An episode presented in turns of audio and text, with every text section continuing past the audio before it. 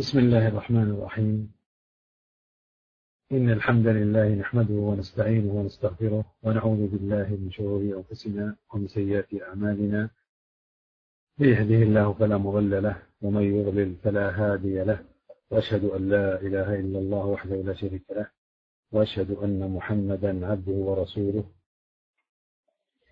يا أيها الذين آمنوا اتقوا الله حق تقاته ولا تموتن إلا وأنتم مسلمون.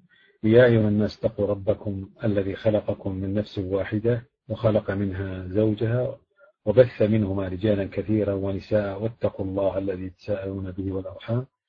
إن الله كان عليكم رقيبا. يا أيها الذين آمنوا اتقوا الله وقولوا قولا سديدا. يصلح لكم أعمالكم ويغفر لكم ذنوبكم ومن يطع الله ورسوله فقد فاز فوزا عظيما. أما بعد السلام عليكم ورحمة الله وبركاته. إن خير الحديث كتاب الله وخير الهدى هدى محمد صلى الله عليه وسلم وشر الأمور محدثاتها وكل محدثة بدعة وكل بدعة ضلالة وكل ضلالة في النار. لا ريب أن الفقه في الدين هو أفضل الأعمال وأحسنها وأزكاها وأشرفها وأعظمها وأجلها. وأنفعها وأكبرها وأعلاها وأنفسها ولماذا؟ لأنه معرفة الله بأسمائه وصفاته وأفعاله ومعرفة دينه وشرعه ومعرفة ثوابه وعقابه ومعرفة أنبيائه ورسله والعمل بموجب ذلك ظاهرا وباطنا قولا وعملا وسلوكا ولا ريب أن من اكتملت له هذه المعارف العالية فقد بلغ النصاب واجتمعت له الحكمة وخصل الخطاب. ونطق بالتوحيد قلبه ولسانه وجوارحه. وذلك فضل الله ذلك فضل الله يؤتيه من يشاء والله ذو الفضل العظيم. ولا ريب أن الإنسان مركب من جسد وروح. وإذا خرجت الروح فسد هذا الجسد. ثم رد إلى التراب الذي خلق منه. والدنيا كلها كالجسد روحها الدين. فإذا خرج منها الدين فسدت حياة الخلق. وصار الناس كالبهائم والسباع كل يرتع فيما يشتهي بلا حد ولا قيد ولا أمر ولا نهي. وهذا ما حصل ويحصل في العالم الآن. فشواهد الانحلال الخلقي والهزال الروحي والضعف الإيماني والخواء الفكري والفساد الاجتماعي والاضطراب الأمني ظاهر ساطع في معرض البشرية لا يحتاج إلى دليل.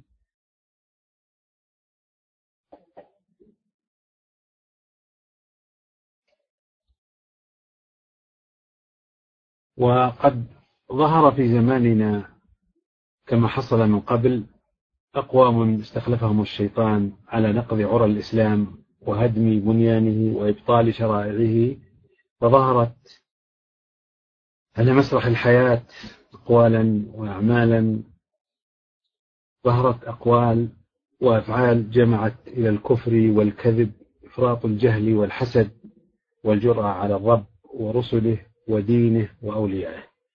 وهذا أمر عظيم وخطير يعرق له جبين المؤمن وتتفطر له الأكباد وينذر بعقوبة عاجلة لما فيه من الكفر والسفاهة والوقاحة وعدم الحياة والخوف من الجبار الذي نأكل من رزقه ونسكن في أرضه ونعيش بنعمه. هذا الوباء العظيم يزداد يوما بعد يوم ويفتح له الأبواب كثير من شياطين الإنس والجن في مشارق الأرض ومغاربها. فقد زج أعداء الإسلام بأمهات الدواء في بلاد المسلمين وغرسوا في عقولهم ما يفسد حياتهم ليزدادوا بعدا عن دينهم ويتناحروا فيما بينهم ويهلك بعضهم بعضا بالحديد والنار بعد التراشق بالكلام وهذا ما حصل ويحصل كل يوم. فما الواجب علينا؟ الواجب لا بد من صد هذا الوباء الخطير وكشف هذه الأقنعة الخرقة التي رفرفت على عقول المسلمين وغيرهم بالباطل المموه. ولا بد من هتك غاشية البلاء العظيم والفساد الذي عم وطم وإزالة الغطاء عن مسالب الهلاك الخفي الذي غرسه العدو الماكر بيننا فأنبت كل مر وشر وفتنة وبلاء. وقد زاد الأمر سوءا وضرب سهم الباطل قلب الأمة المسلمة حتى صار أكثر العالم الإسلامي منبع الضلالة ومنجم الجهالة ومعرض الرذيلة ومسرح الظلم وميدان القتل وسجن الرعب ومأوى الخوف ومركز الفقر ومصدر الفتن. وتم ذلك متى؟ بعد أن سوق لنا العدو أخبث ما في سوقه وأنجس ما في بلاده. فاجتمعت الخبائث والنجاسات في أعز إنسان وأعم مكان. وهذه صولة الباطل حين يغيب الحق والدعوة للحق. صولة الباطل على بلاد المسلمين فقد استباح أنفسهم وأموالهم وديارهم بغير حق. ومتى تم هذا؟ بعد أن احتل الشيطان قلوب الناس مكن هذا الشيطان للعدو الظاهر أن يأتي إلى بلاد المسلمين ويغير أفكارهم. وتم بعد هذا أن وحصل بعد هذا أن نزفت جراحات الألم في كل مكان وانتشرت الفتن بين الخاص والعام. وصار هذا الوباء العظيم قبلة يتوجه إليه الرجال والنساء والأطفال في أنحاء الأرض ولا يمكن ولا يمكن ولا ينكر ما حصل إلا جاهل أعماه حمقه وشهوته أو مكابر أعماه منصبه وشهرته أو حاسد أعماه كفره وحقده أو منتفع أعماه حرصه وطمعه. فهذا العالم كله ظاهر لنا في الشاشة أقوالا وأعمالا وأخلاقا. فما الحل؟ هذا الضلال والإضلال والفساد لا يمحوه إلا صدق صدق الصلاح والإصلاح بكمال التوحيد والإيمان والتقوى. إن السبيل للنجاة من تلك النواة الدواهي لا يمكن إلا بتفريغ الإناء من الهواء ليدخل الهدى وغسل درن الشرك والمعاصي ليدخل نور التوحيد والطاعات وتنقية السنة من البدعة والشوائب ليظهر الحق صافيا. ولا ريب أن الدنيا لا تصلح أبدا إلا بالدين والإنسان لا يصلح إلا بالإيمان. والدين لا يكمل إلا بالتوحيد والإيمان والتقوى. والناس رجلان أو صنفان إما صالح ومصلح وإما فاسد ومفسد. ولكل غاية وغاية وثواب وعقاب. ولا ريب أنه إذا صلح هذا الإنسان صلح العالم وإذا فسد الإنسان فسد العالم. فما هو الحل؟ ما هو السبيل للنجاة؟ ما هو السبيل لإنقاذ النفوس وإنقاذ البشرية كلها مما وقعت فيه الآن؟ لا يصلح آخر هذه الأمة إلا بما صلح به أولها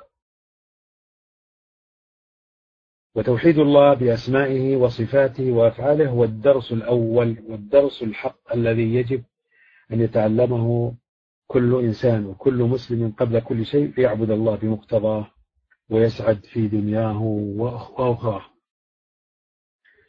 ومن أجل توحيد الله عز وجل خلق الله السماوات والأرض وخلق الشمس والقمر وخلق الليل والنهار وخلق الإنس والجان وخلق الجنة والنار وخلق جميع الخلائق في العالم العلوي والعالم السفلي.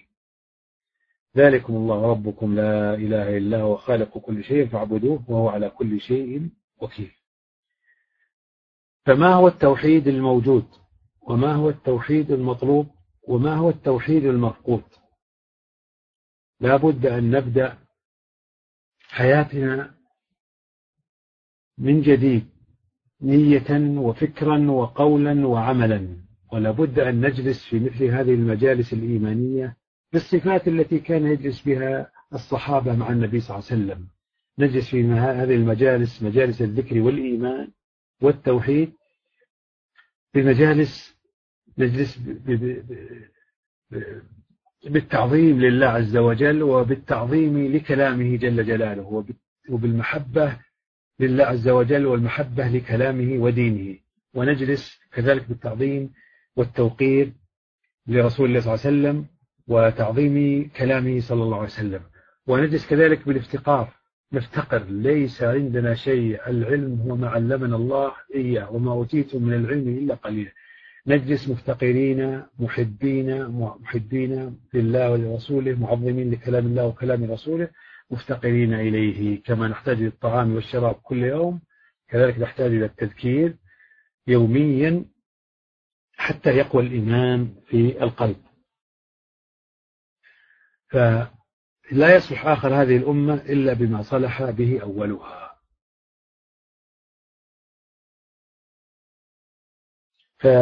فتوحيد الله بأسماء وصفاته وأفعاله هو من الدين يعني هو يعني في باب التوحيد بمنزلة الرأس من الجسد. أن نعرف المعبود بأسمائه وصفاته وأفعاله ونعرف خزائنه ونعرف وعده ونعرف وعيده جل جلاله. لابد أن نعرف من إلى من نتوجه ومن نسأل ومن ندعو. هل هو حي؟ هل هو قيوم؟ هل هو رزاق؟ هل هو قوي؟ هل هو قاهر؟ هل هو قادر؟ لابد أن نعرفه.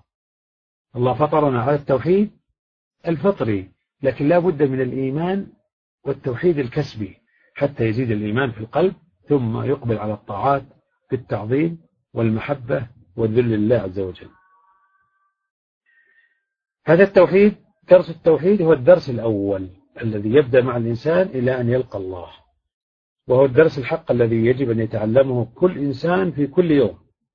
وكل مسلم قبل كل شيء. هذا التوحيد أعظم شيء وهو مراد الله من خلقه. توحيده بأسمائه وصفاته وتوحيد أفعالنا له. بأن نجعل جميع أعمالنا موجهة يعني موجهة لربنا عز وجل. التوحيد أساس كل عمل ومفتاح كل خير ومن صدق الله في طلبه أعطاه الله إياه واستعمله بمقتضاه. ورضي عنه وأرضاه. هذا التوحيد أغلى شيء في خزائن الله. هذا الدين أعظم شيء وأفضل شيء وأحلى شيء وأحسن شيء. فمتى نشعر بهذه المشاعر؟ لا بد من معرفة الإله العظيم بأسمائه وصفاته وكيف نعبده بمقتضاها وكيف نتصف بها على شاكلة العبودية. فمن عرف الله بأسماء الحسنى وصفاته العلى وعرف أفعاله الجميلة وخزائنه العظيمة وعرف دينه وشرعه وعرف وعده ووعيده وعرف أنبياءه ورسله وعرف كلماته المنزلة وعرف أقداره الحكيمة. فقد نال هذا الإنسان متين العلم وصفوته وذاق طعمه وحلاوته. وإذا عرف الإنسان ذلك كله وحد الله بأسمائه كالسميع والبصير والعليم والقدير والكريم والرحيم والعفو والغفور وغيرها من الأسماء الحسنى التي ستمر إن شاء الله. ووحد الله بصفاته كالسمع والبصر والعلم والقوة والقدرة والعزة والرحمة والحكمة وغيرها من الصفات العلى. ووحد الله بأفعاله. كالخلق والرزق والإحياء والإماتة والتصريف والتدبير. هذه معارف لا بد للقلب أن يعلمها. ولهذا الله فتح لنا منافذ العلم. والله أخرجكم بطون أمهاتكم لا تعلمون شيئا وجعل لكم السمع والأبصار والأفئدة لعلكم تشكرون. هذه العين ترى وهذا الأذن تسمع وهذا اللسان يتكلم. وكل هذه الوسائل موجهة توجه الكلام والمرئيات والمسموعات إلى القلب. فيتأثر هذا القلب الذي هو عرش الصفات. القلب عرش الصفات التي يحبها الله عز وجل من الإيمان والتوحيد والتقوى والخوف والخشية والحب لله عز وجل وغير ذلك والصفات القلبية. وحد, وحد كذلك هذا الإنسان الله عز وجل بأفعال العباد فلا يدعو إلا الله. إذا عرف ربه بأسمائه وصفاته وحده بأسمائه وحده بصفاته وهذه أفعال الله عز وجل واسماء وصفاته.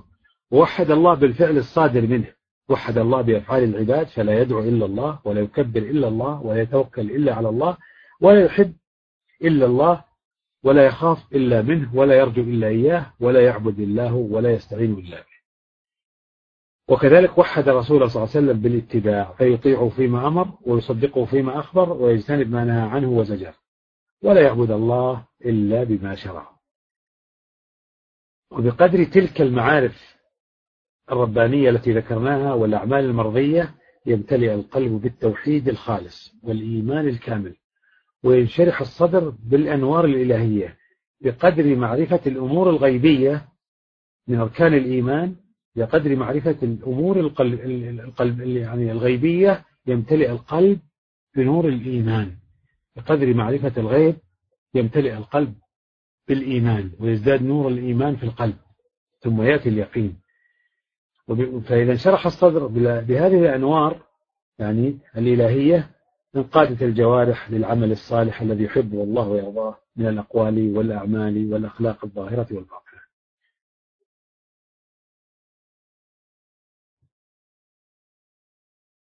وفي الإنسان الروح والنفس النفس محل الشهوات. والروح محل الطاعات. وإذا غلب نور التوحيد والإيمان شهوات النفس ورغباتها سار, سار هذا الإنسان إلى ربه على الصراط المستقيم على مطية الجسد الصالح بالعمل الصالح إلى السكن الصالح. إذا امتلأ القلب بالإيمان انقاد هذا القلب لطاعة مولاه. ووجد حلاوة هذا التوحيد في قلبه سار الإنسان إلى ربه على الصراط المستقيم على مطية الجسد الصالح وهذا البدن بالعمل الصالح الذي جاء به النبي صلى الله عليه وسلم إلى السكن الصالح وهو الجنة التي عرضها السماوات والأرض. وبهذا الأمر تكمل للعبد جميع أنواع التوحيد فيذوق طعم الإيمان ويجد حلاوة التوحيد ولذة العبادة وحسن الطاعة لمولاه الحق جل جلاله. وأبواب المعارف كلها وأبواب التوحيد آه، كلها وأركان الإيمان كلها لا يمكن للعبد تحصيلها إلا من طريقين لا ثالث لهما. هذان الطريقان معلومان وظاهران في القرآن والسنة. أحدهما النظر في الآيات الكونية والثاني التدبر في الآيات القرآنية. قل انظروا ماذا في السماوات والأرض وما تغني الآيات والنذر عن قوم لا يؤمنون. في السماوات والأرض الملائكة في السماء الملائكة الذين لا يحصيهم إلا الله. ما في السماء موضع شبر إلا وفي ملك أو موضع أربع أصابع إلا وفي ملك قائم أو راكع أو ساجد لله عز وجل. وما في السماوات والأرض ستة عوالم كبرى.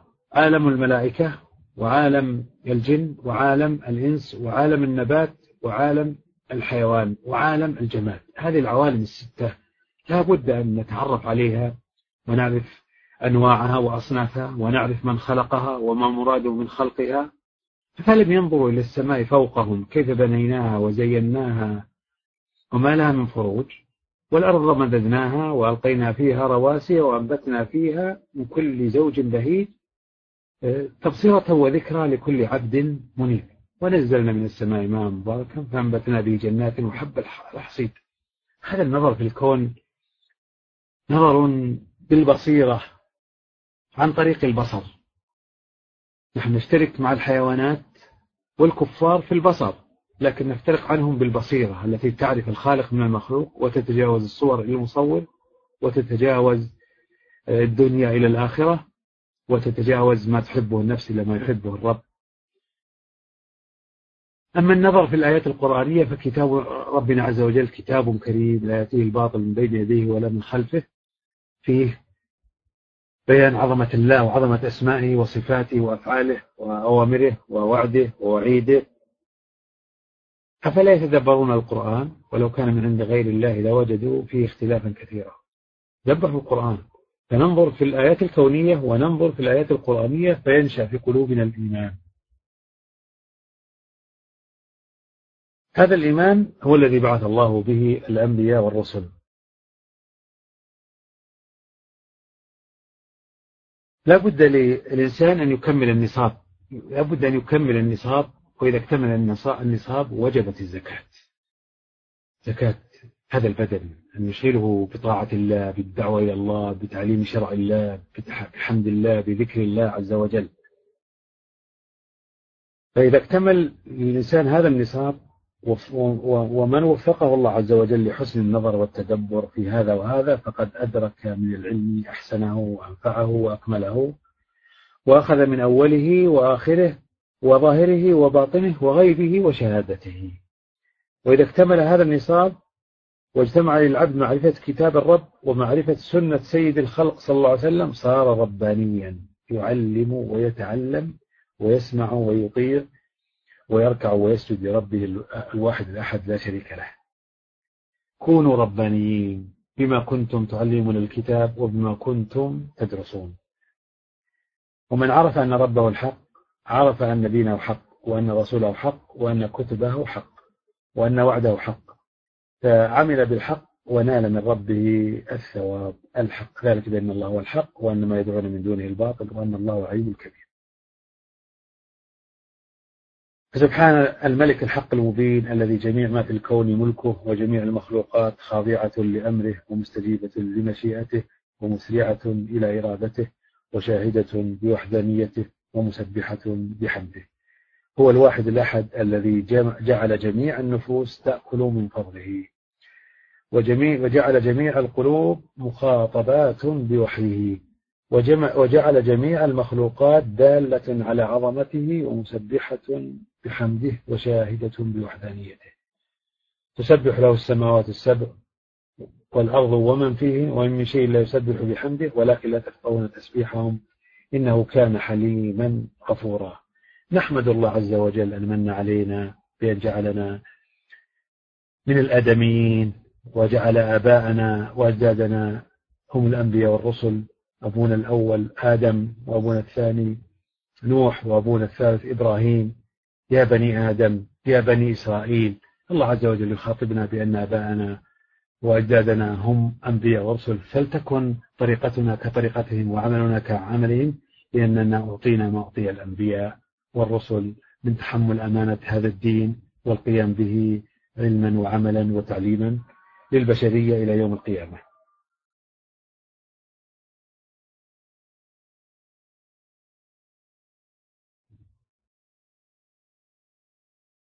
ولا ريب أن نهاية العلم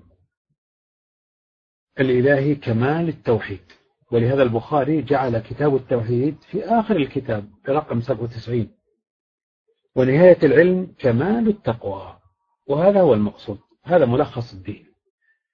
الدين هذا هو الدين. أن يأتي الإيمان يأتي معه أو ثمرته كمال التقوى. كمال التقوى ألا يفقدك الله حيث أمرك ولا يجدك حيث نهاك. فهذه الأبدان المعدة كل هذه الأبدان تأكل من فضل الله تأكل من رزق الله. وأما قوت هذه القلوب فالله عز وجل جعل القلوب لكل البشرية والأرواح لكل والجوارح لكل البشرية. فهذا الوحي إذا نزل, نزل على هذا القلب امتلأ بالإيمان فأنبت كل طيب. أنبت المؤمنين والمؤمنات والمسلمين والمسلمات والصادقين والصادقات والصابرين والصابرات والصائمين والصائمات والمحسنين والمحسنات. ينبت كل ثمرة طيبة. كما أن الماء إذا نزل على الأرض أنبت الثمار الأشجار والثمار الطيبة. وهذا الوحي في نزول على القلوب منها ما هو قابل ومنها ما هو غير قابل. ومنها ما ينبت الحلو ومنها ما ينبت المر كالمطر الذي ينزل من السماء فتخرج الأشجار الحلوة والأشجار المرة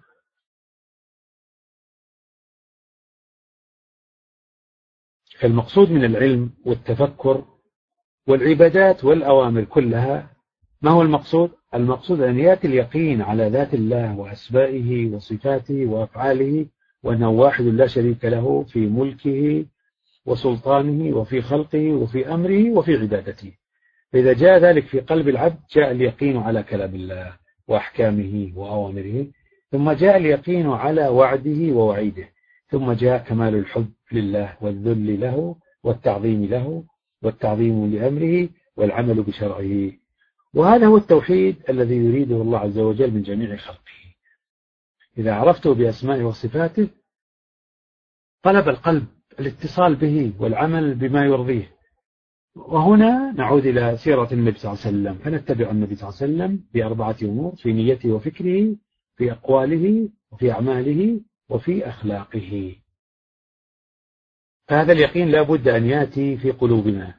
ومن اكتبت له أركان اليقين يعني هذه التي ذكرناها اليقين على الله عز وجل واليقين على أوامره واليقين على وعده ووعيده من اجتمت له أركان اليقين الثلاثة وحد الله ربه بأسمائه وصفاته وحده بأفعاله ودعائه ولم يلتفت لأحد سواه وأقبلت نفسه على طاعة ربه وسارعت للخيرات ونفرت من المعاصي والمنكرات وصار عبدا لربه لا لهواه فرضي الله عنه وأرضاه وأسعده في دنياه وأخراه. فتوحيد الرب عز وجل هو مقصود الرب من خلقه. توحيده بأسمائه وصفاته وأفعاله وتوحيده بأفعالنا نحن العبيد. توحيده بأفعالنا من صلاة وصيام ودعاء وذكر نوحده جل جلاله بعبادتنا كلها. فمن اجتمعت له هذه الأركان الثلاثة وحد ربه بأسمائه وصفاته ووحده بأفعاله ودعائه ولم يلتفت لأحد سواه وأقبت نفسه على الطاعات وسارع إلى الخيرات. توحيد هو مقصود الرب من خلقه. الله عز وجل عظيم. لا يحتاج إلى أحد من خلقه. هو غني عن العالمين. وملكه عظيم. هو عظيم قبل أن نعظمه. وكبير قبل أن نكبره. ولكن مقصود الرب جل جلاله من هذا الدين العظيم مقصوده أن يتصل هذا المخلوق بالخالق. ليس مقصود الدين أن نصل إلى المخلوق. الله ما ربط المخلوق بالمخلوق لأن المخلوق كله ضعيف فقير عاجز محتاج. الله عز وجل أكرمنا بأن جعل مقصود هذا الدين العظيم مقصود الخلق الخالق. مقصود الخلق الخالق. كيف أعرفه بأسمائه وصفاته؟ وكيف أرضيه؟ وكيف أعمل بما أمرني ربي وأجتنب ما نهاني عنه؟ مقصود الخلق الوصول إلى الرب أن أتصل بالرب. وأعظمه وأكبره وأحبه وأحمده على نعمه. وأمتثل أمره وأجتنب نهيه. فالله مقصود والجنة موعود. يوم نحشر المتقين إلى الرحمن وفدا. الرحمن. ونسوق المجرمين إلى جهنم وردا. المقصود كيف أن نصل إلى ربنا؟ كيف نتصل بهذه الصلاة بربنا؟ فنكبره ونحمده ونسأله ونستغفره ونقدم التحية له على نعمه التي لا تعد ولا تحصى نعم علينا ونعم على غيرنا أعطاني خيرا وصرف عني شرا وآتاكم من كل ما سألتموه وإن تعدوا نعمة نعمة الله لا تحصوها. فنعم الله ظاهرا وباطنا لا تخفى على أحد وهي أبين من كل بين. هذه المعارف تولد في القلب التعلق بواحد تعلق القلب به بالإيمان والتوحيد والخوف والمحبة وغير ذلك من الأعمال القلبية. وتعلق الأجساد به صلاة وصياما وحجا وطاعة لله عز وجل تحرك الجوارح بهذه الأعمال. فالأنبياء جاءوا بأمرين. جاءوا بالأمر الأول تعليق القلوب بالله عن طريق التوحيد والإيمان. تعليق الأجساد بالله عن طريق عمل الجوارح لسان ذاكر وحامد وداع ومعلم شرع الله وبدن يستعمل يعني جوارحه في طاعة مولاه بجميع الأعمال الاجتماعية والأعمال الانفرادية.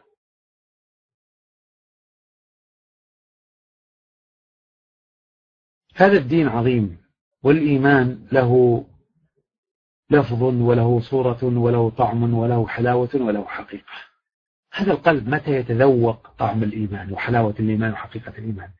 كما تتذوق النفس لذة الطعام والشراب من حلو وحامض ويعني حار وبارد ورطب ويبس هذه النفوس تتلذذ بالمطعومات التي تشارك تشاركها فيها الحيوانات. الله جعلنا في مقام الافتقار حتى نفتقر إليه جسديا وقلبيا. هذا القلب لا يرتاح ولا يطمئن ولا يسكن إلا بذكر الله والتعلق بالله. الذين آمنوا وتطمئن قلوبهم بذكر الله ألا بذكر الله تطمئن القلوب. وهذه الأجساد كذلك لا يمكن أن يبقى هذا البدن سليما حتى يأكل من الطيبات ويجتنب الخبائث. كلوا يا أيها الرسول كلوا من الطيبات واعملوا صالحا. فلا بد الإنسان لصلاح جسده وقلبه أن يتصل بالله الذي يأمره بالأكل من الطيبات والإقبال على الله ومل قلبه بالإيمان والتوحيد عن طريق النظر في الآيات الكونية والآيات القرآنية. التوحيد هو مقصود الرب من خلقه. ولهذا فطر الله عليه جميع المخلوقات لأنه حب شيء إليه وهو حق الله على جميع عباده كما قال سبحانه وما خلقت الجن والإنس إلا ليعبدون ما أريد منهم من رزق وما أريد أن يطعمون إن الله هو الرزاق ذو القوة المتين. هذا مقصود الرب عز وجل من خلقه أن يوحدوه في ملكه وسلطانه وفي أسمائه وصفاته وفي عبادته وفي أمره ونهيه. هو الواحد الأحد الذي بيده كل شيء والذي يغنينا عن كل أحد. قل هو الله أحد الله الصمد لم يلد ولم يولد ولم يكن له كفوا أحد. الناس اثنان إما قاعد على موائد التوحيد والإيمان أو قاعد على موائد المعاصي والشهوات. لا ثالث لهما إما قاعد على موائد الرحمن ولا قاعد على موائد الشيطان. فنحن ولله الحمد الله من علينا وأجلسنا في هذا المجلس المبارك متكلما ومستمعا جعلنا في هذه البيئة الإيمانية التي تكرم بست كرامات. كما قال وسلم لا يقود قوم يذكرون الله عز وجل إلا نزلت عليهم السكينة وشتم الرحمة وحفتهم الملائكة وذكرهم الله في من عنده. ثم يناديهم مناد انصرفوا مغفورا لكم قد بدلت سيئاتكم حسنات فنحن هنا نتعلم أعظم شيء وأفضل شيء وأحسن شيء نتعلم هذا العلم الإلهي الذي نحتاجه ليس في كل دقيقة بل في كل ثانية. ولهذا الله جعل محل التوحيد في القلب والقلب يضخ خدم ليسقي مزرعة طول ويسير ويتجول في هذا البدن ليسقي السمع والبصر والمخ والسمع والشعيرات والأظافر ويسقي كل ذرة في هذا البدن ويسير في هذا البدن بمسافة تزيد على 280 كيلو متر يسير. الله جعل التوحيد والإيمان في هذا القلب لأن تمشي كل قطرة في هذا البدن وهي تسير بالتوحيد. يتكلم الإنسان بالتوحيد وتسمع الأذن التوحيد وترى العين التوحيد ويتحرك هذا البدن بالتوحيد. هذا مقصود الرب من خلقه أن يوحدوه جل جلاله بأسمائه وصفاته ويوحدوه بأفعالهم هم حتى يعلموا أنه ليس في الكون إلا اثنان خالق ومخلوق. وملك وعبيد ومصور وصور. لا بد للقلب أن يعني يتحصل على هذه الجواهر الثمينة كما نجتهد لجمع الدنيا والأموال لنشتري كل شيء كذلك نجتهد لتحصيل الإيمان الذي يحرك البدن بجميع أنواع الطاعات ويتسع صدر هذا الإنسان بأنواع الطاعات بالمحبة والتعظيم والذل لربه. فالتعظيم فالتوحيد أعظم شيء. وأفضل شيء. هذا التوحيد العظيم الله عز وجل أرسل الرسل عليهم الصلاة والسلام ليبينوا للناس ثلاثة أمور. يعرف الناس بالله وأسمائه وصفاته وأفعاله وخزائنه ووعده وعيده ويعرفهم ويعرفونهم بالطريق الموصل إليه وهو هذا الدين الذي فيه طاعة الرسول صلى الله عليه وسلم. ويعرفونهم بما لهم بعد القدوم عليه. هذه الدنيا زائلة. الدنيا مطية. مطية يركبها الإنسان ويستثمر فيها الأعمال الصالحة ويسير يمين وشمال وأمام وخلف في الأعمال الصالحة. ليس له حق ثانية واحدة يصرفها في غير طاعة مولاه. لأن العبد ليس عنده عمل إلا امتثال أوامر سيده. ومن عاش في الدنيا عبدا عاش يوم القيامة ملكا بقرب ملك الملوك. إن المتقين في جنات ونهر في مقعد صدق عند مليك مقتدر. فالتوحيد هو مقصود الرب من خلقه. ولهذا فطر الله عليه جميع المخلوقات لأنه حب شيء إليه وهو حق الله على جميع العباد. وهذا التوحيد له يعني لفظ كان أقول التوحيد. وله صورة كان أرسل لفظ صورة التوحيد. وله طعم وله حلاوة وله حقيقة وثمرة وثواب. وبين التوحيد الصوري الذي يقوله اللسان والتوحيد الحقيقي كما بين المشرق والمغرب والمطلوب من الأمة المطلوب من التوحيد أعلاه لا أدناه وحقيقته لا صورته. هذا اللسان متكلم باسم عظيم وهو القلب. هذا اللسان يتكلم أحيانا بما في القلب وأحيانا بخلاف ما في القلب كما هو حاصل من المؤمنين يتكلمون بألسنتهم ولكن وقلوبهم توافق يترجمون عما في قلوبهم بألسنتهم. والمنافقون يتكلمون بألسنتهم بما ليس في قلوبهم. فمدار العمل كله على خشوع القلب وخضوعه لربه جل جلاله. هذا التوحيد يجب أن نملأ القلب به في كل يوم في كل لحظة. نحتاج إلى أننا بالأعمال نستنفذ الطاقة ويمل هذا البدن فلا بد له من محرك. هذا المحرك هو الإيمان. التحريك بأمرين بالنظر في الآيات الكونية كل يوم نظر تدبر وتفكر ونظر في الآيات القرآنية. فإذا جاء التوحيد جاء كل شيء كما أنه إذا جاء المال جاء كل شيء. إذا جاء التوحيد جاءت الطاعات كلها والأخلاق كلها والأقوال الحسنة كلها والأعمال الصالحة كلها. إذا جاء التوحيد جاء كل شيء. وإذا غاب التوحيد لم يحصل للإنسان أي شيء بل يحصل له ما هو ضد هذا الشيء. ما هو التوحيد الحقيقي؟ هو رؤية الواحد الأحد جل جلاله فقط وعدم الالتفات إلى أحد سواه. لا نلتفت لأحد سواه. هو الملك الحق المبين كما سيأتينا إن شاء الله في شرح الأسماء الحسنى. إن شاء الله. هو توحيد الحقيقة هو رؤية الواحد الأحد يفعل ما يشاء ويقضي ما يشاء. لا إله غيره ولا رب سواه. مالك الملك مدبر هذا الكون جل جلاله. التوحيد الحقيقي هو رؤية الواحد الأحد جل جلاله وعدم الالتفات إلى أحد سواه. توحيد ينطق به اللسان ويطمئن به القلب وتعمل به الجوارح وتدمع به العين ويقشعر منه الجلد ويوجل به القلب وتذوق به الروح حلاوة الذكر والعبادة ويذوق به الإنسان طعم السمع والطاعة للملك الحق جل جلاله. هذا التوحيد هو الذي أرسل الله به الرسل وأنزل به الكتب وشرع من أجله الدين. وما أمروا إلا ليعبدوا الله مخلصين له الدين. ولو كره الكافرون. وما أمروا إلا ليعبدوا إله واحدا لا إله إلا هو سبحانه عما يشركون.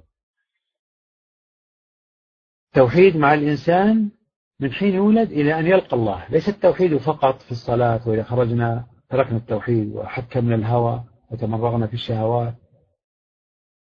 لابد التوحيد معي داخل الصلاة وخارج الصلاة في الليل والنهار في الخلوة والجلوة في الظاهر والباطن. يمشي كالدم. إذا توقف أصيب الإنسان بالموت. كذلك هذا التوحيد لابد يمشي مع الدم في هذا البدن. حتى هذه الجوارح ما تفلت ويستلمها الشيطان ويحركها في كل معصية. في كل صغيرة في كل كبيرة في كل محرم. ولهذا الله بين التوحيد بيان عظيم في القرآن. القرآن كله كتاب التوحيد. كتاب التوحيد والإيمان وكتاب العلم والأحكام وكتاب الهداية وكتاب الأجر والثواب. هذا التوحيد الذي يريده الله هو التوحيد الإيماني القلبي. هذا التوحيد الخالص للرب جل جلاله الواحد الأحد. به يجيب الله دعاء السائلين فورا ويفرج كرب المكروبين. إبراهيم دعا فحول الله النار بردا وسلاما. حول الذي يحرق إلى الذي ينقذ.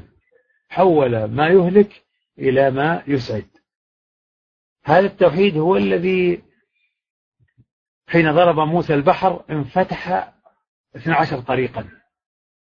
هذا التوحيد هو الذي ضرب به موسى ضرب به العصا موسى ضرب الحجر بالعصا الذي معه ضربه بالتوحيد فانفجر اثنتا عشرة عينا. المرة الأولى ضرب البحر فخرج حجر اثنى عشر طريق. والثانية ضرب الحجر فانفتح بحر اثنى عشر عين. قد علم كل ناس بشربهم هذا هو التوحيد الذي يفجر من الحجر بحر ويقلب البحر إلى حجر بضربة عصا. هذا بقوة اليقين. هذا التوحيد له طعم وله حلاوة وله حقيقة. متى نتذوق هذا؟ إذا سألنا الله عز وجل أجابنا إذا دعوناه جل جلاله وسألناه وأعطانا نحن ندعو ندعو ونسأل كثيرا لكن لا, لا نجد إجابة. ليس مقصود الدعاء أن يستجيب الله فقط. الله عز وجل أمرنا بالدعاء ليستجيب. فالله عز وجل يعني بين أنه سوف يستجيب. أمر قطعي أمر مفصول فيه. وإذا سألك عبادي عني فإني قريب أجيب دعوة الداعي إذا دعا. لماذا أمرنا الله بالدعاء؟ أمرنا ليأتي في قلوبنا اليقين على أنه لا يدعى إلا الله ولا يسأل إلا الله. لا يليق به أن أسأل ما هو مثلي مما هو مختص بالله ولا من هو دوني. أسأل من هو أعلى مني وأقوى مني وأكبر مني وأعظم مني وهو ربي. إذا سألت فاسأل الله وإذا استعنت فاستعن بالله. هذا هو التوحيد الذي يريده الله عز وجل. فإذا جاء هذا التوحيد أجاب الله دعاء السائلين وفرج كرب المكروبين وأعز المؤمنين ونصر الموحدين ورد كيد المعتدين. وبه تفتح أبواب البركات وتنزل الهدايات ويكرم الله عز وجل المؤمنين بالجنة ورضاه ويقيهم من النار وسخط الجبار. والحمد لله الله عز وجل من علينا بزيارات مختلفة لكثير من دول العالم وبالاطلاع على بعض مؤلفات العلماء المعاصرين والسابقين. وأمر الله عز وجل وحبب إلينا وأمر من الله عز وجل لم نكن نقصد هذا الشيء لكن الله عز وجل نحن ممن ابتلي بالكتابة فالله عز وجل يعني أراد أن يظهر هذا المجموع القيم الذي هو كتاب الذي بين أيدينا الآن كتاب التوحيد في ضوء القرآن والسنة. فهذا المجموع القيم الذي بين أيدينا الآن بينا نحن بفضل الله عز وجل التوحيد وأقسامه ودلائله. وثماره وآثاره في الدنيا والآخرة وبينا فيه أسماء الله الحسنى وصفاته العلى وكيفية توحيد الله بها والاعتبار بها والتعبد لله بها ودعاء الله بها. وذلك كله في ضوء القرآن والسنة الصحيحة. وجمعنا فيه ولله الحمد من أسماء الله الحسنى وصفاته وصفاته العلى وغذاء القلوب ما تقر به العيون وتسعد به النفوس وتطمئن به القلوب كما سيأتينا إن شاء الله في شرح الأسماء الحسنى. وعرضنا فيه المسائل العلمية الغيبية بما شهدت به أنواع الأدلة الشرعية من القرآن والسنة الصحيحة. سالمة من الأهواء الشخصية وبريئة من العصبية المذهبية. ولا ريب أن هذا جهد مقل وقليل الألفاظ ولكنه غزير المعاني وحلو الطعم بما فيه من الآيات والأحاديث.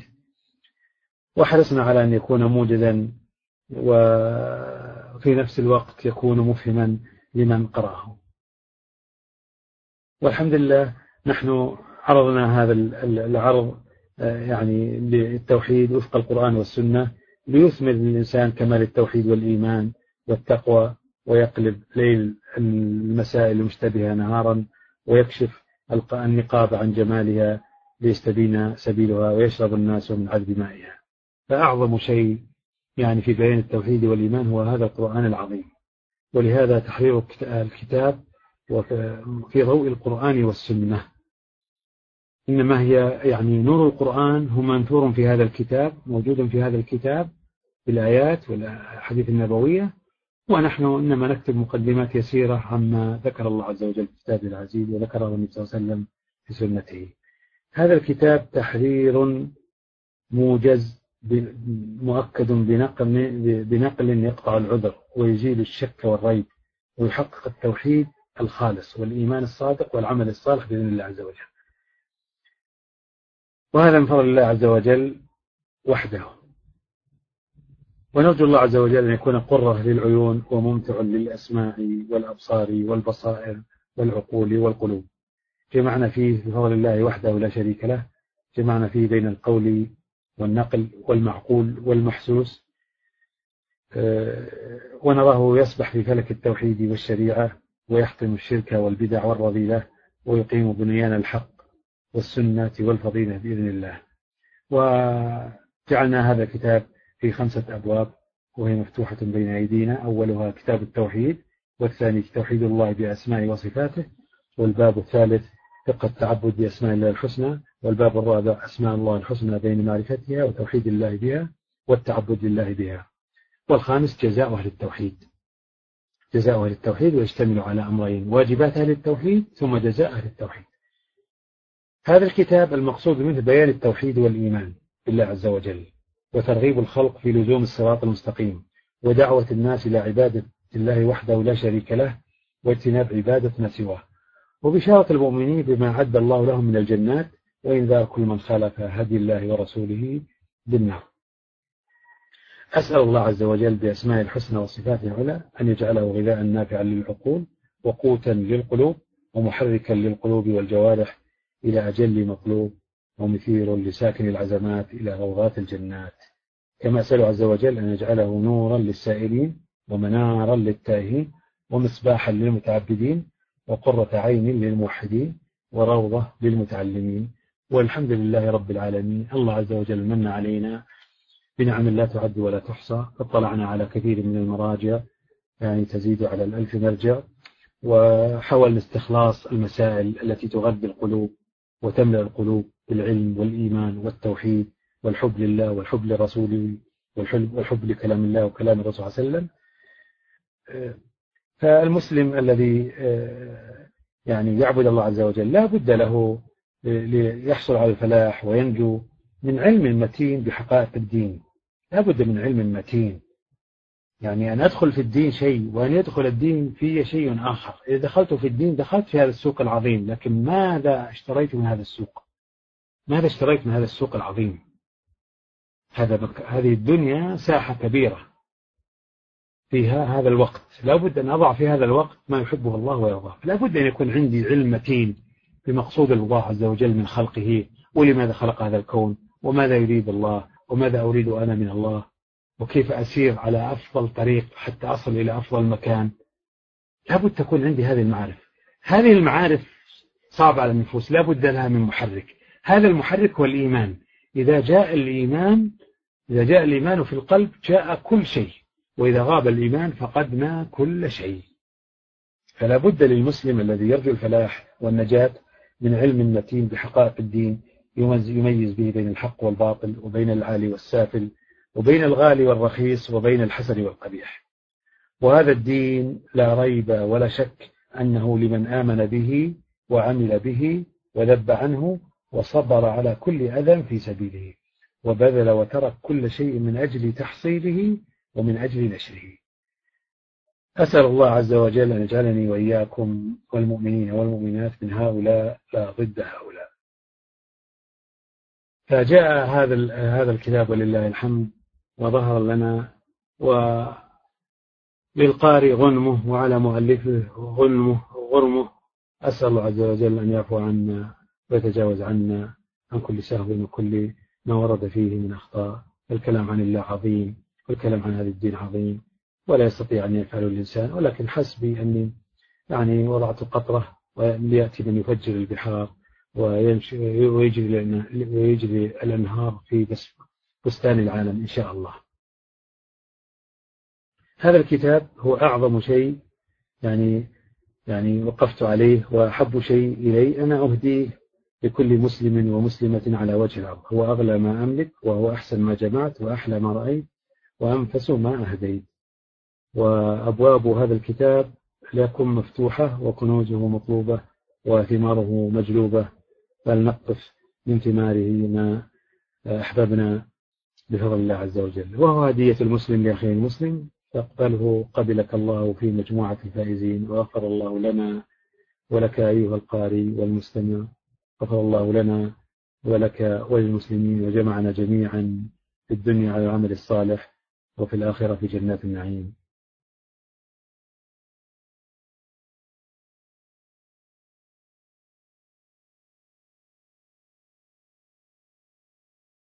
فلنستعن بالله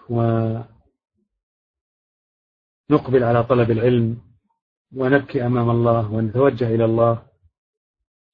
فالكلام عن الرب العظيم عظيم لا نهاية له والحديث عن الكبير كبير لا حد له. والأمر أكبر من أن يحاط به وأوسع من أن يوقف على خطاياه. لكن أول العلم قطرة ومن استهدى فسيهدى ويعطى ويكرم. نسأل الله عز وجل في دروسنا هذه وفي كتبنا إصابة الصواب إلى سواء الحكمة وفصل الخطاب. ونكون قد وفقنا لجميع وجمع ما لذ وطاب. من غذاء العقول وقوت القلوب. وأسأل الله عز وجل أن يهدينا وإياكم سواء السبيل ويجعلنا هداة مهتدين ويجعلنا شمسا ينور بها قلوب العالمين. وأمامنا من الناس ثلاثة كافر ضال وجاهل وغافل. أمامنا البشرية الآن ثلاثة أقسام. إما كافر ندعوه إلى الله لعله يهتدي وإما جاهل نعلمه الشرع. وإما ذو أحوال يعني فهذا نواسيه ونحسن إليه. فالدين مجموع في في أمرين. الدين كله مجموع في أمرين عبادة الحق ومحاسنة الخلق. كل الدين وما يحصل قولا ممن دعا إلى الله وعمل صالحا وقال إنني من المسلمين. دعا إلى الله محاسنة الخلق. عمل صالحا عبادة الحق. واعبدوا الله ولا تشركوا به شيئا. هذه عبادة الحق. وبالوالدين إحسانا محاسنة الخلق. فأنا بين أمرين. إما بين يدي ربي بيا أيها المزمل أو بين يدي خلقه بيا أيها المدثر قم فأنذر الدين خطوتان خطوة للعبادة وخطوة في الدعوة. الدين يقوم على أصلين عظيمين عبادة الحق ومحاسنة الخلق. نقول للناس حسنا ونقول لهم القول السديد وأحسن القول هو من أحسن قولا ممن دعا إلى الله. ونحسن إلى الله ونحسن كما أحسن الله إلينا نحسن إلى خلقه ونتشبه بصفات الرب الله عز وجل محسن إلى خلقه. فنحسن إلى إلى الخلق نحسن إلى الكافر بدعوته إلى الله نحسن للجاهل بأن نعلمه إلى الفقير بأن نواسيه نحسن للضعيف بأن نقف معه وهكذا نحن بين عبادة الحق وبين محاسنة الخلق. القرآن كله في كل سورة بل في كل آية ظاهرا أو بالإشارة. عبادة الحق ومحاسنة الخلق. تحبيب الخلق إلى الخالق. تحبيب الخالق إلى الخلق. ماذا يحب الله الناس؟ اتباع رسول الله قل إن كنتم تحبون الله فاتبعوني يحبكم الله. فهذا الإنسان الذي خلقه الله يريد منه كمال الأخلاق وكمال الأقوام الأقوال وكمال الأعمال وكمال الصفات. والله عز وجل بين لنا أسماء وصفات لنتخلق بها. مقصود الله عز وجل من خلقه عبادته بموجب أسمائه وصفاته. لا يكفي أن أعرف الله بس بليس يعرف الله. كل من عرف الله بس بالفطرة هذا ما يكفي. لا بد من معرفة ربنا العظيم. سبح اسم ربك الأعلى. سبح باسم ربك العظيم. الله بين لنا لا بد من معرفته. والله الذي لا إله إلا هو عالم الغيب والشهادة والرحمن الرحيم. والله الذي لا إله إلا هو الملك القدوس السلام المؤمن المهيمن العزيز الجبار المتكبر. سبحان الله عما يشركون. هو الله الخالق البارئ والمصور له الأسماء الحسنى. سبح له ما في السماوات والأرض وهو العزيز الحكيم. فلا بد لهذا القلب أن يمتلئ بالإيمان بالله عز وجل وأسمائه وصفاته ليحرك هذا البدن. الطعام يعطيها القوة البدنية والقوة الروحية القوة الإيمانية تحرك هذا الجسد بما يحبه الله ويرضاه.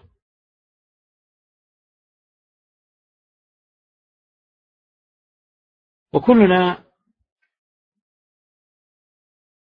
من أمة محمد صلى الله عليه وسلم وكلنا نأخذ من العلم الإلهي كل بحسبه وطلبه وجهده وفكره.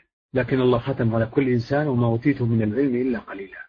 ومن ادعى أنه يعلم كل شيء وأنه أعلم الناس وأعرف الناس فليعد كلماته الطائرة وليعد شعر رأسه؟ وليعد أنفاسه؟ فضلا عن عن أنفاس العالم وشعور العالم وذرات العالم وجبال العالم فنحن نعمل ونتواضع وننكسر بين يدي علام الغلوب علام الغيوب.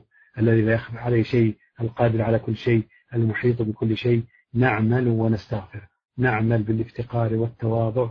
ونستغفر الله من أعمالنا وأقوالنا لأننا ما عبدنا الله كما يجب ولا علمنا شرعه كما يجب وما تعرفنا عليه كما يجب. فالإنسان يقعد دائما على موائد العلم ويتعلم ويعلم. ينزل من بيئة الذكر إلى بيئة الغفلة حتى يخرج غافلين ويجعلهم ذاكرين. ثم يحولهم بأمر الله إلى مذكرين. فذكر إنما أنت مذكر.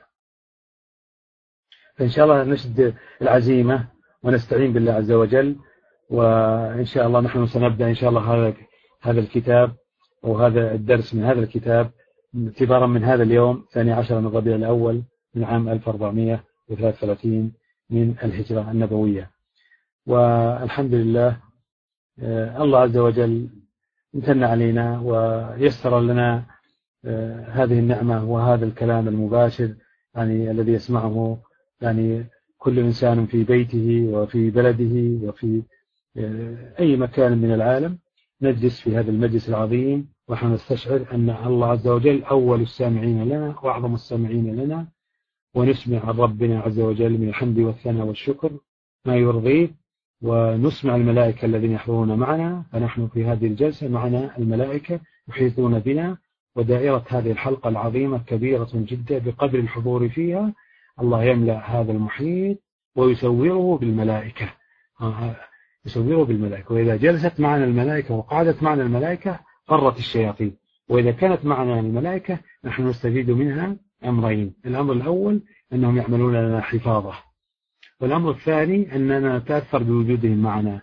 فنقول سبحان الله العظيم الحمد لله اللهم صل على محمد لا حول ولا قوة إلا بالله.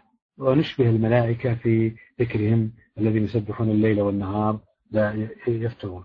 فنستعيذ بالله ونقرأ ونتدبر ونشكر الله عز وجل ونتزود ونستغفر ونقول كما قال الله عز وجل وقل رب زدني علما.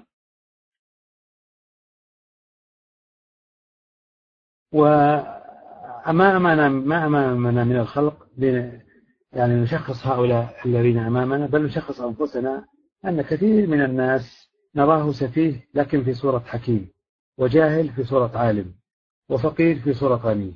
فنصبر على ما يأتينا ونصطبر على ما نراه ونسمعه ونقسم بحبل الله وحده ونقطع ما سواه من الخدال ونقول للناس كما كان وسلم رؤوفا رحيما ناصحا شكورا.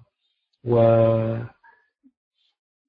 بالأنبياء والرسل والقرن الأول ونبتعد عمن تفرقت بهم سبل الجهالات وتنوعت بهم طرق الضلالات من كل شيطان ضار في صورة إنسان بار وهذا من أعظم المصائب ومن كل لئيم في صورة كريم ومن كل خائن في صورة أمين وغيرهم من ممن شغل الشيطان بالضلال والإضلال. وحق هؤلاء علينا جميعا الدعاء لهم بالهداية ودعوتهم إلى من أمرنا بالصبر على أذاهم ودعوتهم بالحكمة والموعظة الحسنة والرفق واللين ولا نطلق الكلام ولا يعني فما خرج من الإنسان لا يمكن رده. وما يعني انكسر لا يمكن إصلاحه.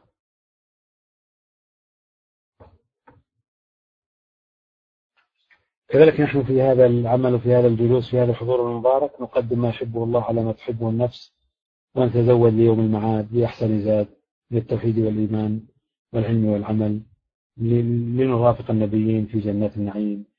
فالله عز وجل يقول من يطع الله والرسول فأولئك مع الذين نعم الله عليهم من النبيين والصديقين والشهداء والصالحين وحسن أولئك رفيقا. ذلك الفضل من الله وكفى بالله عليما أكثرنا يعني يردد هذه الآية ولا يفقه معناها. هذه الأمة أمة عظيمة خير أمة أخرجت للناس. ذنوبها مغفورة وعيوبها مستورة وأعمالها مضاعفة. لا يجوز لنا أن ننتقد أحدا في هذه الأمة بل من من رأى من رأيناه مقصرا ومخطئا فواجبنا نصيحته والرفق به وتحبيب الدين له حتى يقبل على ربه عز وجل. هذه الأمة تحشر مع الأنبياء وما يطع الله والرسول فأولئك مع الذين نعم الله عليهم من النبيين. نحشر مع الأنبياء لأننا نقوم بعمل الأنبياء. ما هو عمل الأنبياء؟ الدعوة والعبادة. يعني نجتمع مع الأنبياء إذا قمنا بجهد الأنبياء. فالله عز وجل جعل هذه الأمة خير أمة لأنها تقوم بعمل الأنبياء. كنتم خير أمة أخرجت للناس في اليقين في التوحيد في الإيمان في الصدق في الإحسان في الدعوة في التعليم.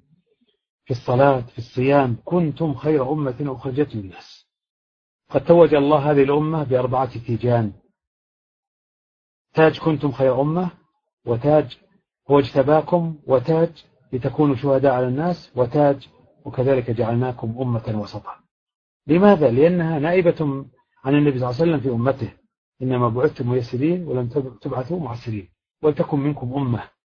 ولهذا الله عز وجل يذكر دائما النبي صلى الله عليه وسلم كان كل نبي يذكر لوحده. وإلى ثمود أخاهم صالحا. وإلى عاد أخاهم هودا. لكن النبي صلى الله عليه وسلم ما يذكر له ومعه أمته.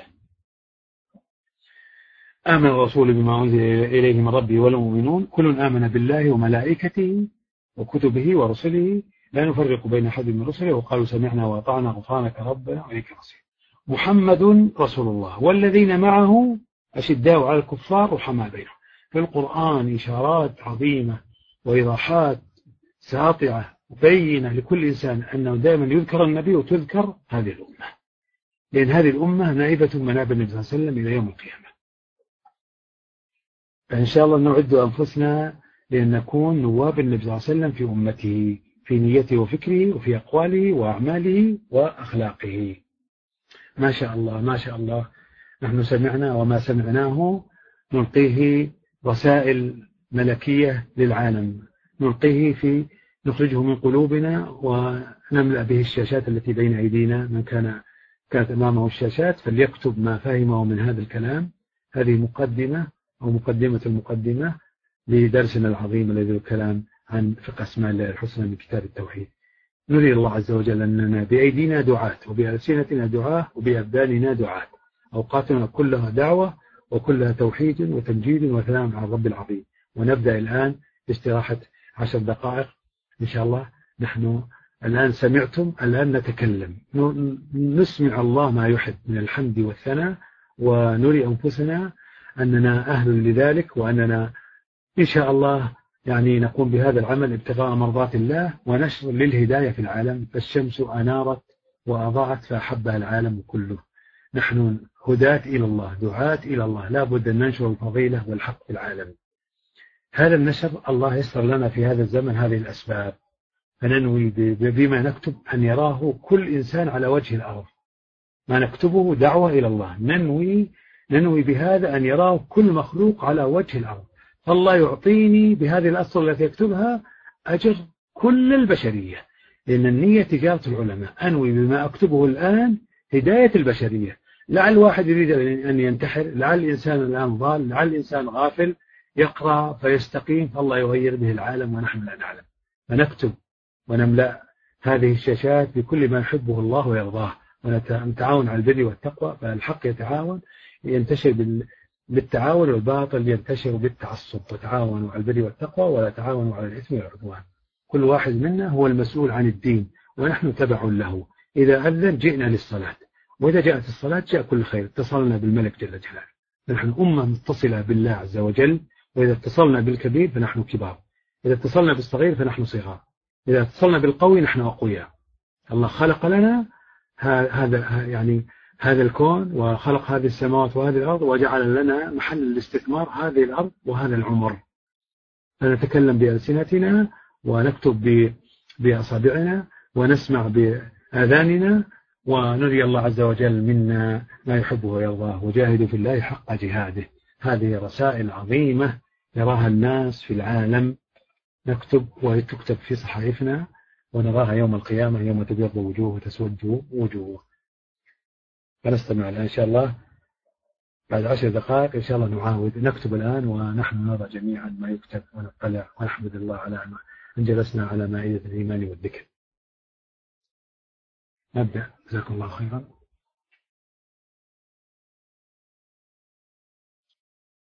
الحمد لله رب العالمين. الصلاة والسلام على أشرف الأنبياء والمرسلين. لا شك أن هذه الصلاة تصل العبد بربه جل جلاله. وأقوى روابط الإيمان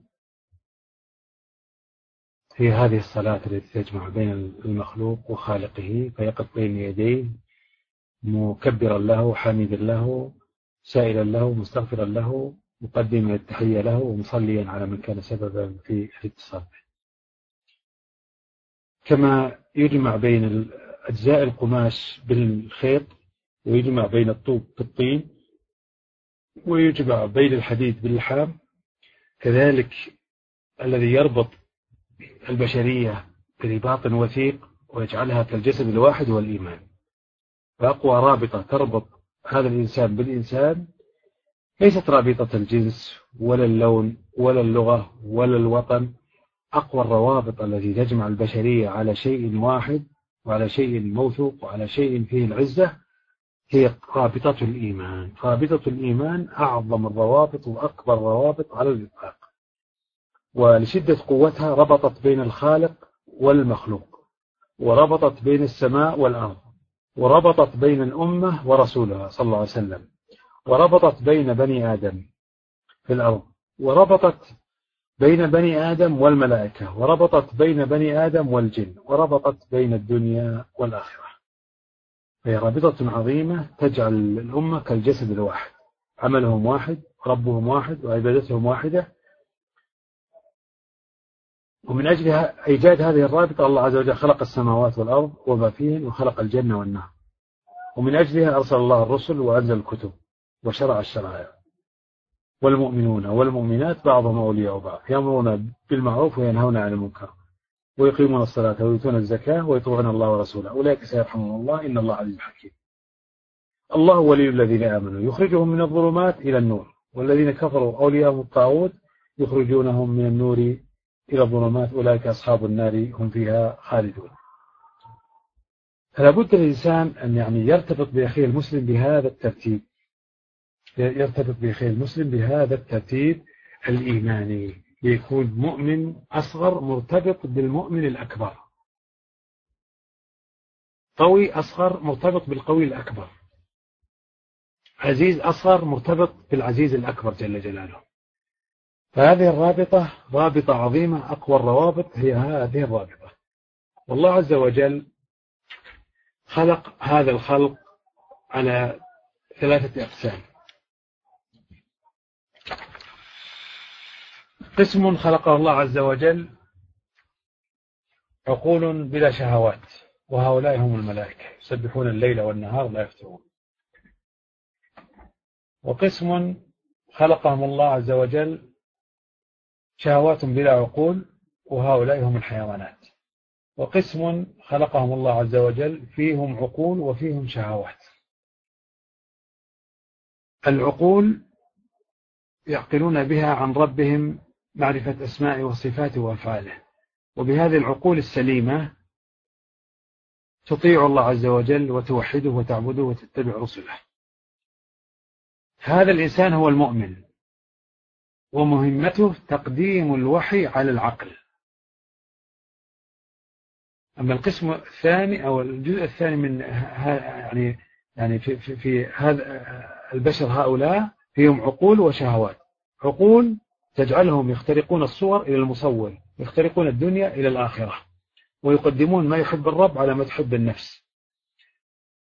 والقسم الثاني في الجزء الثاني من هذا الإنسان هو الشهوات المتعلقة بالنفس. فلا بد من التذكير لتقوى الروح على النفس ويقوى العقل على الهوى. حتى يعني يقدم الإنسان الوحي على العقل. يعني إبراهيم عليه السلام لما وقفت له النار العقل يقول له تودد إلى هؤلاء الناس قدم لهم شيء تنازل عما أرسلت به لتنجو من النار. لكنه قدم الوحي وتوجه إلى الله الله عز وجل توجه إلى يعني خاطب النار مباشرة قلنا يا نار كوني بردا وسلاما على إبراهيم لأن إبراهيم ما توجه إلا إلى ربه. والله نصره فورا. بقدر قوة اليقين تأتي النصرة فورا. الله قلب هذه النار إلى بردا وسلاما وجعلها حارسة لإبراهيم صلى الله عليه وسلم. لأنه قدم الوحي على العقل. العقل يقول ابعد عن النار ادفع ما تستطيع حتى تنجو من النار. والله عز وجل لما قدم الوحي الله عز وجل قلب له النار وسلبها قوتها وجعلها بردا وسلاما عليه. فنحن هذا الصنف.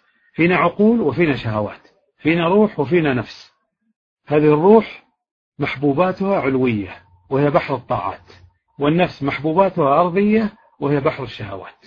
لا بد من التذكير لتقوى الروح على النفس حتى تدير هذا الإنسان بالأعمال الصالحة.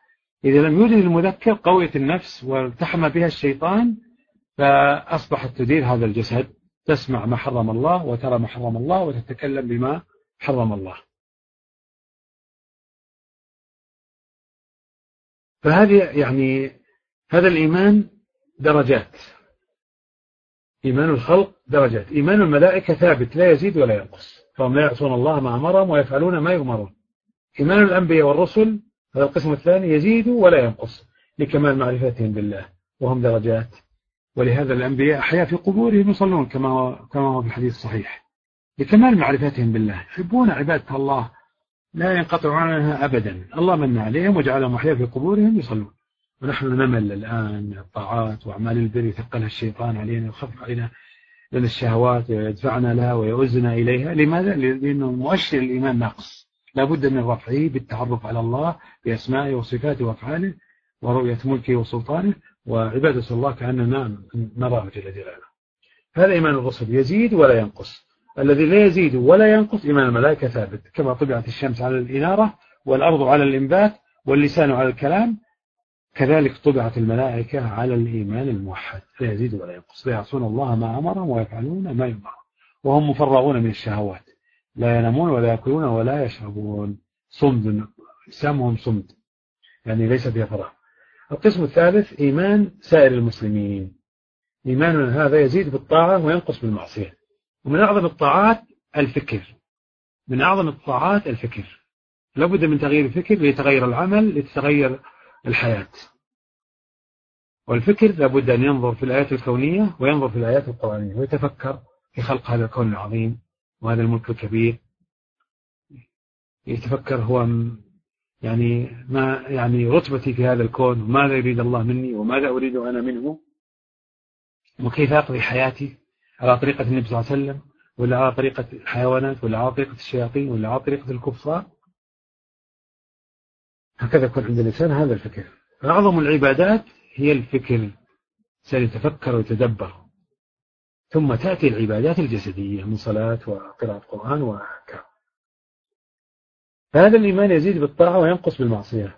والمؤمنون درجات. فأول درجات الإيمان تجعل المسلم يحب الله ويعظمه ويؤدي العبادة لله عز وجل ويتلذذ بها ويحافظ عليها.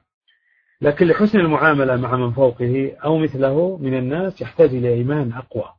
يحجزه عن ظلم عن ظلم غيره عن ظلم يعني يحجزه أولا عن ظلم لنفسه ولغيره. ولحسن المعاشرة لمن دونه من الضعاف من الخلق كالحاكم مع رعيته والرجل مع أهله يحتاج إلى إيمان أقوى يحجزه عن الظلم من دونه. وكلما زاد الإيمان زاد اليقين وزاد العمل الصالح وزادت الأخلاق الطيبة. وصار العبد يؤدي حق الله وحق عباده في جميع الأحوال فهو حسن الخلق مع الخالق ومع المخلوق. فهذا بأرفع المنازل في الدنيا والآخرة. وكل إنسان في هذه الحياة سائر لا واقف. إما إلى فوق وإما إلى أسفل إما إلى أمام وإما إلى وراء. وليس في الطبيعة بل ولا في الشريعة وقوف البتة فالإنسان شجرة تثمر الحلوى والمر ما دامت حية. وكل عبد ما هو إلا مراحل تطوى أسرع طي عمره يطوى أسرع طي بحسب العمل إلى الجنة أو النار. ومسرع ومبطئ ومتقدم ومتأخر وليس في الطريق واقف البتة وإنما يتخالف الناس في جهة المسير أين نتجه؟ وفي السرعة والبطء وفي الربح والخسارة.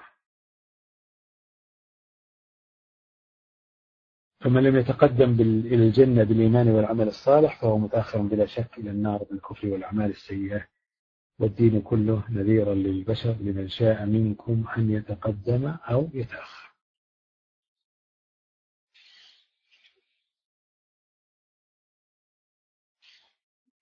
فنحمد الله عز وجل أن من علينا بهذا الدين العظيم وجعلنا من خير أمة أخرجت الناس و أعطانا هذا الدين الكامل وأمرنا أن نكمله في أنفسنا ونكمله في حياة غيرنا. هذا فضل عظيم من الله عز وجل وأن الله قادر يهدي الناس جميعا. لكن الله جعلنا من خير أمة أخرجت الناس وأنزلنا أحسن دين وأحسن أعمال وكلفنا بأفضل عمل. فإذا قمنا بالعمل صار انتشر النور في العالم. وإذا تأخرنا عن العمل أصبح العالم ضائعا تائها يعيش في الظلمات. فالإسلام الحمد لله أعظم نعمة أنعم الله بها البشرية كلها. ونبينا أفضل الرسل وكتابنا أفضل الكتب. الله عز وجل أورث هذا الكتاب من اصطفاه من خلقه الذين هم هذه الأمة. بعد الأنبياء الله أورثنا هذا الكتاب. وبين سبحانه أن هذه الأمة تنقسم إلى ثلاثة أقسام كما قال سبحانه ثم أورثنا الكتاب الذين اصطفينا من عبادنا فمنهم ظالم لنفسه ومنهم مقتصد ومنهم مقتصد ومنهم سابق بالخيرات بإذن الله. ذلك هو الفضل الكبير. ونعلم أننا أحد هؤلاء الثلاثة. هذه الأمة ثلاثة أقسام. قسم الله هذه الأمة ثلاثة أقسام. هذه الأمة ورثت الكتاب. لم ترث الأموال والمباني والقصور والمزارع إنما ورثت هذا الكتاب وهي مع هذا الكتاب على ثلاثة أقسام ظالم لنفسه ومقتصد وسابق بالخيرات. من هو الظالم لنفسه ولماذا بدأ به الله عز وجل؟ الظالم لنفسه هو الذي يطيع ربه مرة ويعصيه مرة ويخلط العمل الصالح بالعمل السيء. هذا هو الظالم لنفسه. لأنه عرف ربه وخالف أمره مرة وأطاع ربه مرة فهذا ظالم لنفسه. وبدأ في به في الآية لئلا يقنط. إن الإنسان يعمل معاصي ويكسب منه يقنط. وإظهارا لفضل الله عليه في التوبة وقبوله. ولأنهم أكثر أهل الجنة أكثر أهل الجنة هم الظالمون لأنفسهم. إنه ما يستطيع أحد أن يؤدي حق الله كما يجب. والمقتصد هو الذي يؤدي الواجبات ويترك المحرمات فقط. وأما السابق بالخيرات فهو الذي يؤدي الواجبات ويترك المحرمات ويتقرب إلى الله بكل ما يحبه ربه ويرضاه من الفرائض وبكل ما أمر به من الفرائض والنوافل. وأخر الله عز وجل ذكره في الآية لئلا يرجب بعمله ويحبط عمله ولأنه أولى الناس بدخول الجنة. وأولى الناس هذا بدخول الجنة التي ذكرها بعد كما سيتم وأكثر أهل الجنة الظالمون لأنفسهم وأقلهم السابقون. وقد وعد الله جميعا الأقسام الثلاثة بفضله ومنه بدخول الجنة كما قال سبحانه بعد ذكر عمل الأنبياء وجهد الأنبياء وعموم الأنبياء قال ثم أورثنا الكتاب الذين اصطفينا من عبادنا. اصطفى منا الرسول واصطفانا من الأمم. الذين اصطفينا من عبادنا فمنهم ظالم لنفسه ومنهم مقتصد ومنهم سابق بالخيرات بإذن الله. ذلك هو الفضل الكبير. جنات عدن يدخلونها يحلون فيها من أساور من ذهب ولؤلؤا ولباسهم فيها حرير. فهذا الحمد لله نعمة كبيرة أن الله عز وجل قسم هذه الأمة ثلاث أقسام وقبلهم جميعا في دخول الجنة. لابد أصنف نفسي أنا في الصف الأول في الدين وفي الصف الأخير من الدنيا. وليست الدنيا معناتها ترك الأموال وترك الإنسان يتنعم بهذه الخيرات؟ لا الدنيا الدنيا المذمومة هي الحركة المخالفة لمنهج الله. الدنيا الذي تشغلك عن الدين الدنيا الذي تشغلك عن طاعة مولاك. ما أشغلك عن طاعة الله فهو من الدنيا وما عانك على طاعة الله فهو من الدين. البس لباس جميل كل أكل جميل اسكن مسكن جميل اركب سيارة جميلة هذا كله من الدين. لكن نستعين بهذا على طاعة الله. كلوا من الطيبات واعملوا صالحا. لأنكم أنتم أيها المؤمنون أنتم أهل أن تستمتعوا بهذه النعم وتأكلوا من الطيبات. أما الباقون فهم يعيشون بنعمة الربوبية لأنه ما في خالق ولا رازق إلا الله ولا فيه أرض إلا لله. فالله أطعمهم وسقاهم وأسكنهم بعطاء الربوبية لكنهم ممقوتين عنده وسوف يحاسبون عن أعمالهم التي خالفوا فيها أمر الله. أما أنت فأنت جدير بكل نعمة أن تأخذها وتستعين بها على طاعة الله فتأخذ المال وتخرج منه الزكاة والصدقة وتنفق واليد العليا خير من اليد السفلى وتلبس اللباس الجميل حتى ما تكره الناس في الدين. يعني إذا وسع الله عليكم فوسعوا وتسكن كذلك مسكن الجميل ما لكن لا تشغلك هذه الطيبات وهذه الدنيا عن الدين. لا, لا تشغلك النعم عن المنعم جل جلاله. تكون لديه هذه المشاعر. النبي صلى الله عليه وسلم عاش الحياة التي فيها يعني النعيم وعاش الحياة اللي فيها الشدة لكن أغلب حياته أنه يعني زهد في هذه الدنيا ومات على الافتقار التام لربه جل جلاله.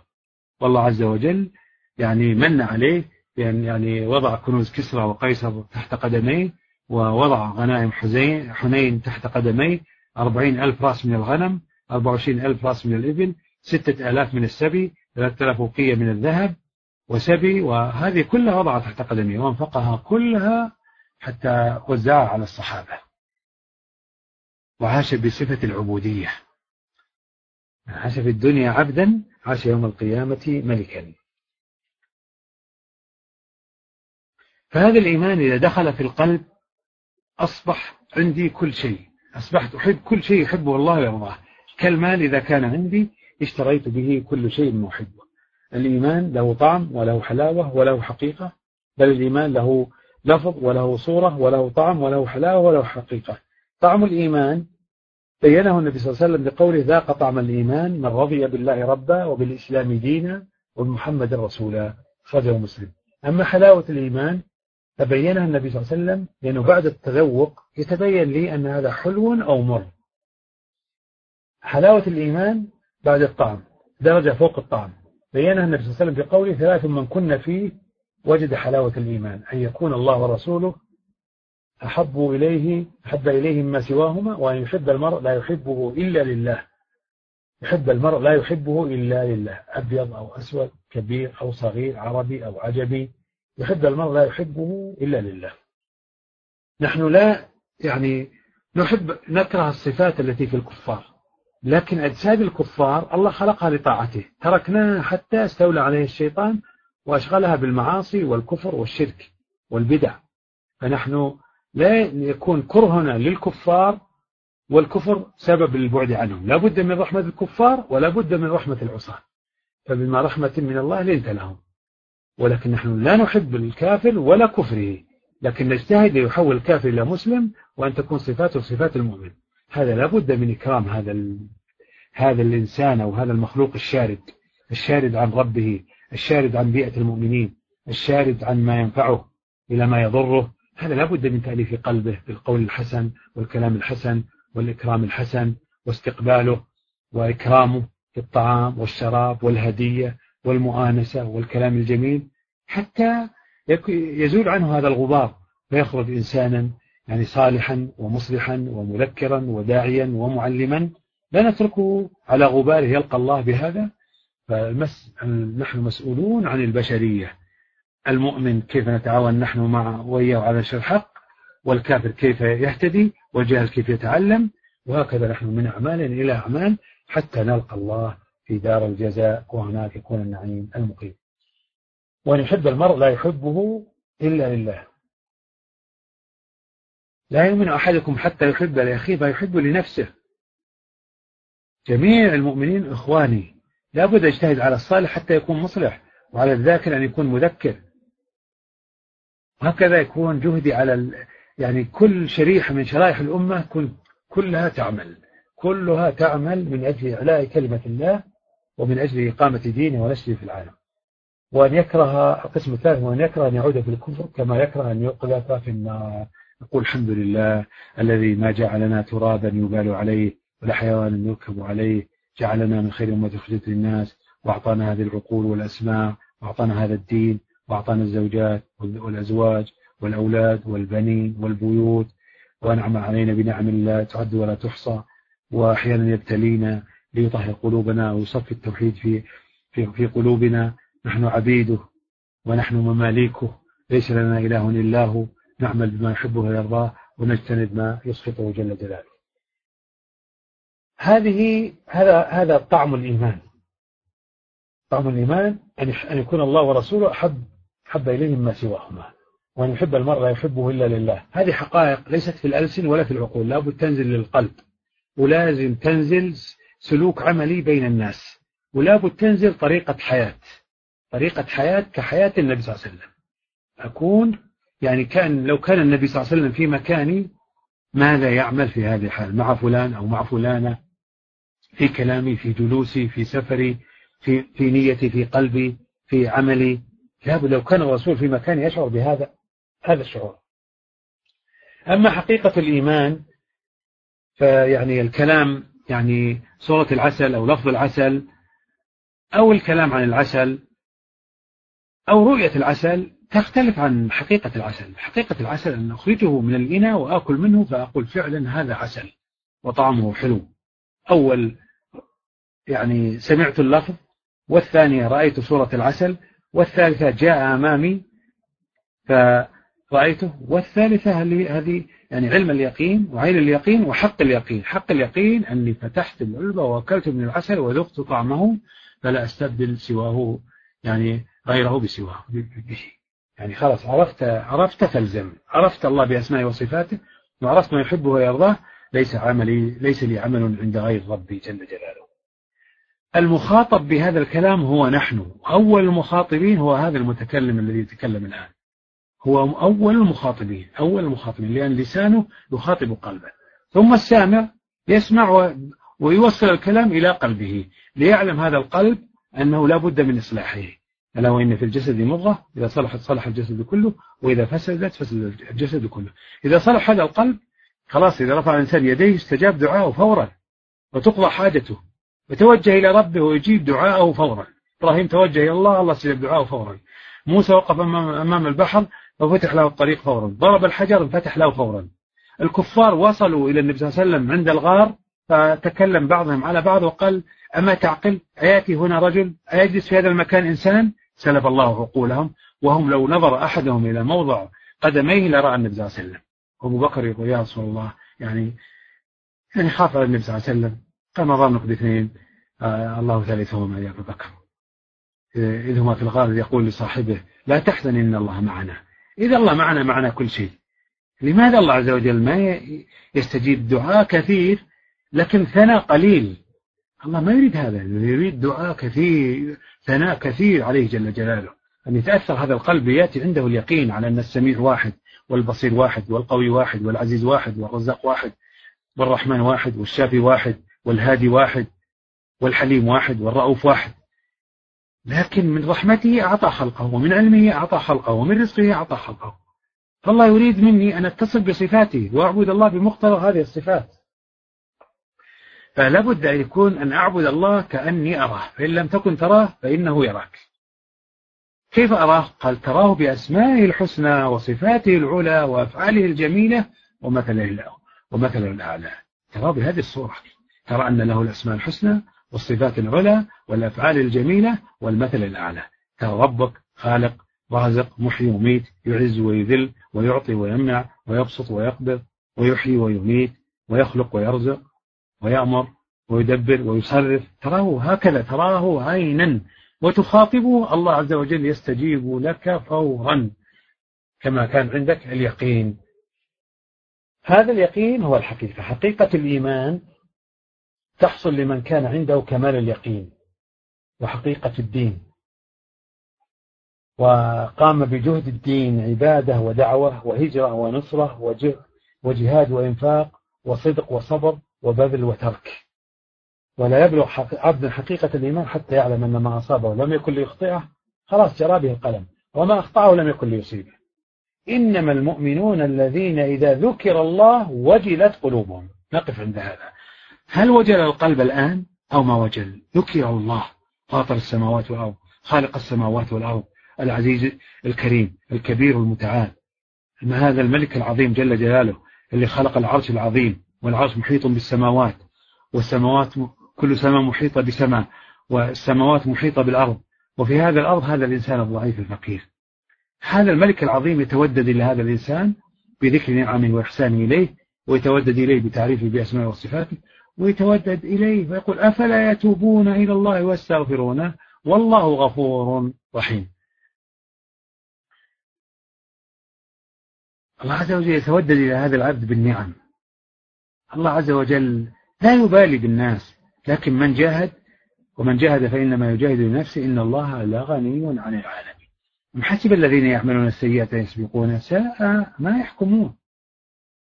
الله عز وجل لابد هذا الإنسان إذا ذكر الله كم في القرآن كم مرة أكثر من 2000 مرة رفع الله. متى؟ يعني كم في حتى في هذا الدرس؟ هل وجلت قلوبنا أول شيء إذا ذكر الله؟ الكافر وجل الكافر المشرك وجل من كلمة الله. لما كان النبي صلى الله عليه وسلم نايم تحت الشجرة فجاء هذا الكافر وأخذ السيف سيف النبي صلى الله عليه وسلم وأخرجه من غمده وقال يا محمد من يمنعك مني؟ الله هيأ الفرصة. وحصل هذا الأمر. والنبي صلى الله عليه وسلم كان بعيد عن الصحابة في ظل شجرة قال من يمنعك مني؟ استيقظ النبي صلى الله عليه وسلم وقال الله الله الله. فسقط السيف من يد الأعرابي فأخذه النبي صلى الله عليه وسلم. وقال من يمنعك مني يا أعرابي؟ قال كن خير آخر. قال تسلم؟ قال لا ولكن ما أكون مع قوم يعني يحاربونك. فذهب إلى قوم وقال جئتكم من عند خير الناس فأسلموا. قوة الرحمة في قلب النبي صلى الله عليه وسلم منعته أن ينتقم من هذا الظالم وهو مستحق للعقوبة. وقوة اليقين على الله لما قال سلم الله الله لما قال عرابي من يمنعك مني يا محمد؟ قال الله. تأثر الكافر. ليس مسلم كافر. الآن المسلم لا يتأثر من كلمة الله. لا يتأثر. وذلك الله أمرنا بذكره كثيرا. لماذا؟ حتى نمتثل أوامره ونستحضر عظمته وجلاله وهيبته ونوقره ونستحي منه. قال الله فسقط السيف. متى يتأثر قلب المسلم من كلمة الله؟ إذا حضر في البيئات الإيمانية وتجدد الإيمان وزاد الإيمان. قل يا ربي كم خلقتني؟ في أحسن تقويم ومننت علي بالنعم وعلمتني ما لم أكن كنت ضالا فهديتني كنت فقيرا فغنيتني كنت عاريا فكسوتني. مننت علي بنعم لا تعد ولا تحصى. لا لا يليق بالإنسان أن يسكن في ملك الله ويعصي الله بنعم الله. فيتأثر من هذه المعاني فيقبل على ربه مستغفرا وحامدا وشاكرا لربه جل جلاله. فذلك هذه القلوب لا تطمئن إلا بذكر الله. تطمئن. يعني تنتج كل الذكر والدعاء والتسبيح والاستقامة والطاعات تنبت هذه تنبت هذه في القلوب الطيبة اللي اطمأنت بذكر الله عز وجل. إنما المؤمنون الذين إذا ذكر الله وجلت قلوبهم.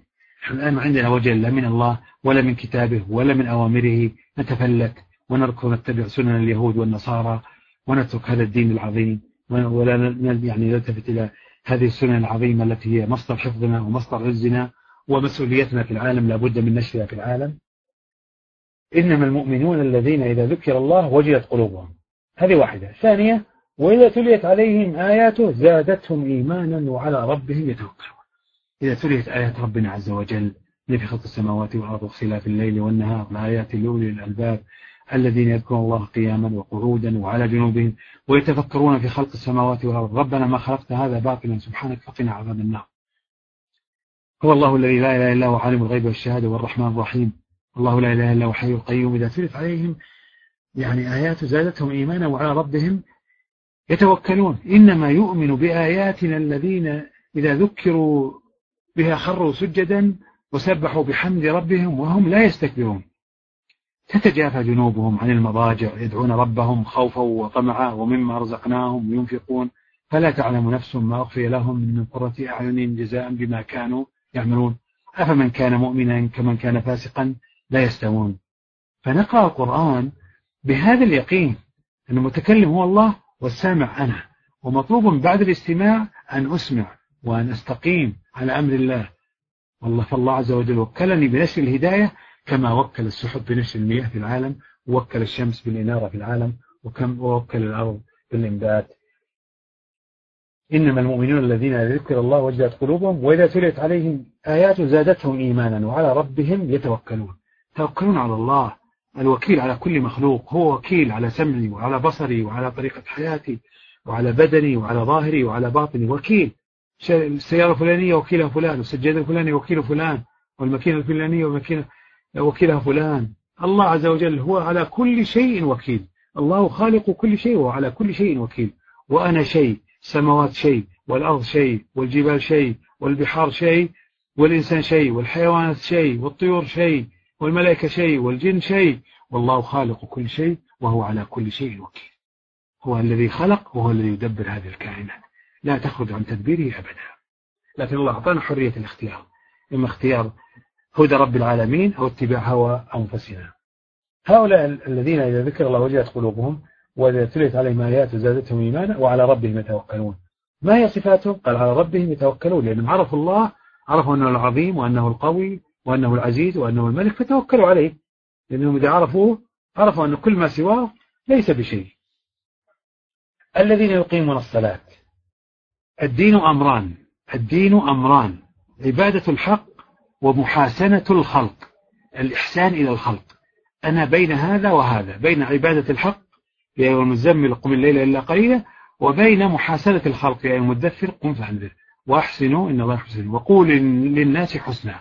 فأنا بين إحسان العبادة لربي والإحسان إلى خلقه ليقربهم إلى ربهم وأعرفهم بعظمته ليعظموه وبنعمه ليشكروه وبوعده ليقبلوا على طاعته وبوعيده لينفروا من معصيته. الذين يقيمون الصلاة هؤلاء الذين يعني سماهم المؤمنون حصرهم هؤلاء الذين يقيمون الصلاة ومما يقيمون الصلاة عبادة الحق. ومحاسبة الخلق ومما رزقناهم ينفقون. نلاحظ هذا في جميع آيات القرآن. لا تكاد توجد آية إلا وفيها عبادة الحق أو ترغيب بها ومحاسنة الخلق عن الإحسان إلى الخلق.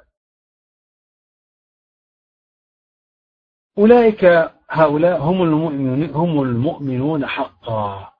لهم درجات يعني لفظ العسل صورة العسل شكل العسل لا ينفع ما ينفع للحقيقة. لفظ الإيمان صورة الإيمان لا ينفع إلا حقيقة الإيمان. من جاء بالحقيقة قولا إيمانا وقولا وعملا أخذ الحقيقة سكنا ورضوانا من رب العالمين وجنة عبر السماوات والأرض أولئك هم المؤمنون حقا لهم درجات عند ربهم ومغفرة ورزق كريم. يعني الكريم لا ينقطع أبدا. سمع كلام الرب والقرب منه ونعيم الجنة وأنهار الجنة وحلي الجنة والولدان المخلدون وما فيها من النعيم. كل هذا هذا رزق كريم مستمر. إن هذا لرزقنا ما له من نفاد. هذا خير أم الركب وراء الذهب والفضة وركب في هذه الدنيا؟ لا. زين الناس حب الشهوات من النساء والبنين والقناطير المقنطرة من الذهب والفضة والخيل المسومة. والأنعام والحرث والخيل المسومة والأنعام ذلك متاع الحياة الدنيا والله عنده حسن مآب هذه الشهوات شهوات نأخذ منها بقدر الحاجة. أما تكميل الشهوات يوم القيامة. إنما المؤمنون الذين آمنوا بالله ورسوله ثم لم يرتابوا وجاهدوا بأموالهم وأنفسهم في سبيل الله أولئك هم الصادقون. هذا الصنف الذي يريده الله عز وجل ويحبه الله عز وجل. أن نصل إلى حقيقة الإيمان. إذا ملكنا الحقيقة حقيقة المال أنفقنا مال. حقيقة الصفات أنفقنا الصفات حقيقة الإيمان أنفقنا إيمان. حقيقة الأخلاق أنفقنا أخلاق. بس متى نملك حتى نملك؟ هل ما الآن هل الرؤوس محشوة بالفكر والثقافة وال والأمور العلمية في الشريعة؟ هذا لا ينفع. ليس المقصود من العلم العمل بس. المقصود العلم والعلم والعمل مع الخشية. لب الأعمال هو الخشية المنافقون يعملون لكن القصد خشية الله استقامة وإقامة يعني عبادة ودعوة. قصدا تستقيم هذه القلوب تستقيم لله لا تلتفت يمين ولا شمال. تولي وجهها قبلة المسجد يعني قبلة المسجد الحرام. تولي وجهها لله عز وجل. تولي وجهها وجهت وجهي لله الذي فطر السماوات والأرض. توحيدا وإيمانا وذكرا وعبادة واستقامة على أوامره جل جلاله.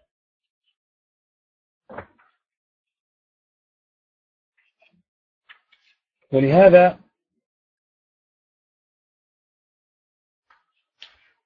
العمل الصالح له شروط. العمل الصالح هو ما استكمل ثلاثة أمور سواء كان عبادة أو دعوة أو صلاة أو صيام. كل عمل صالح لابد أن يكون خالص لله عز وجل.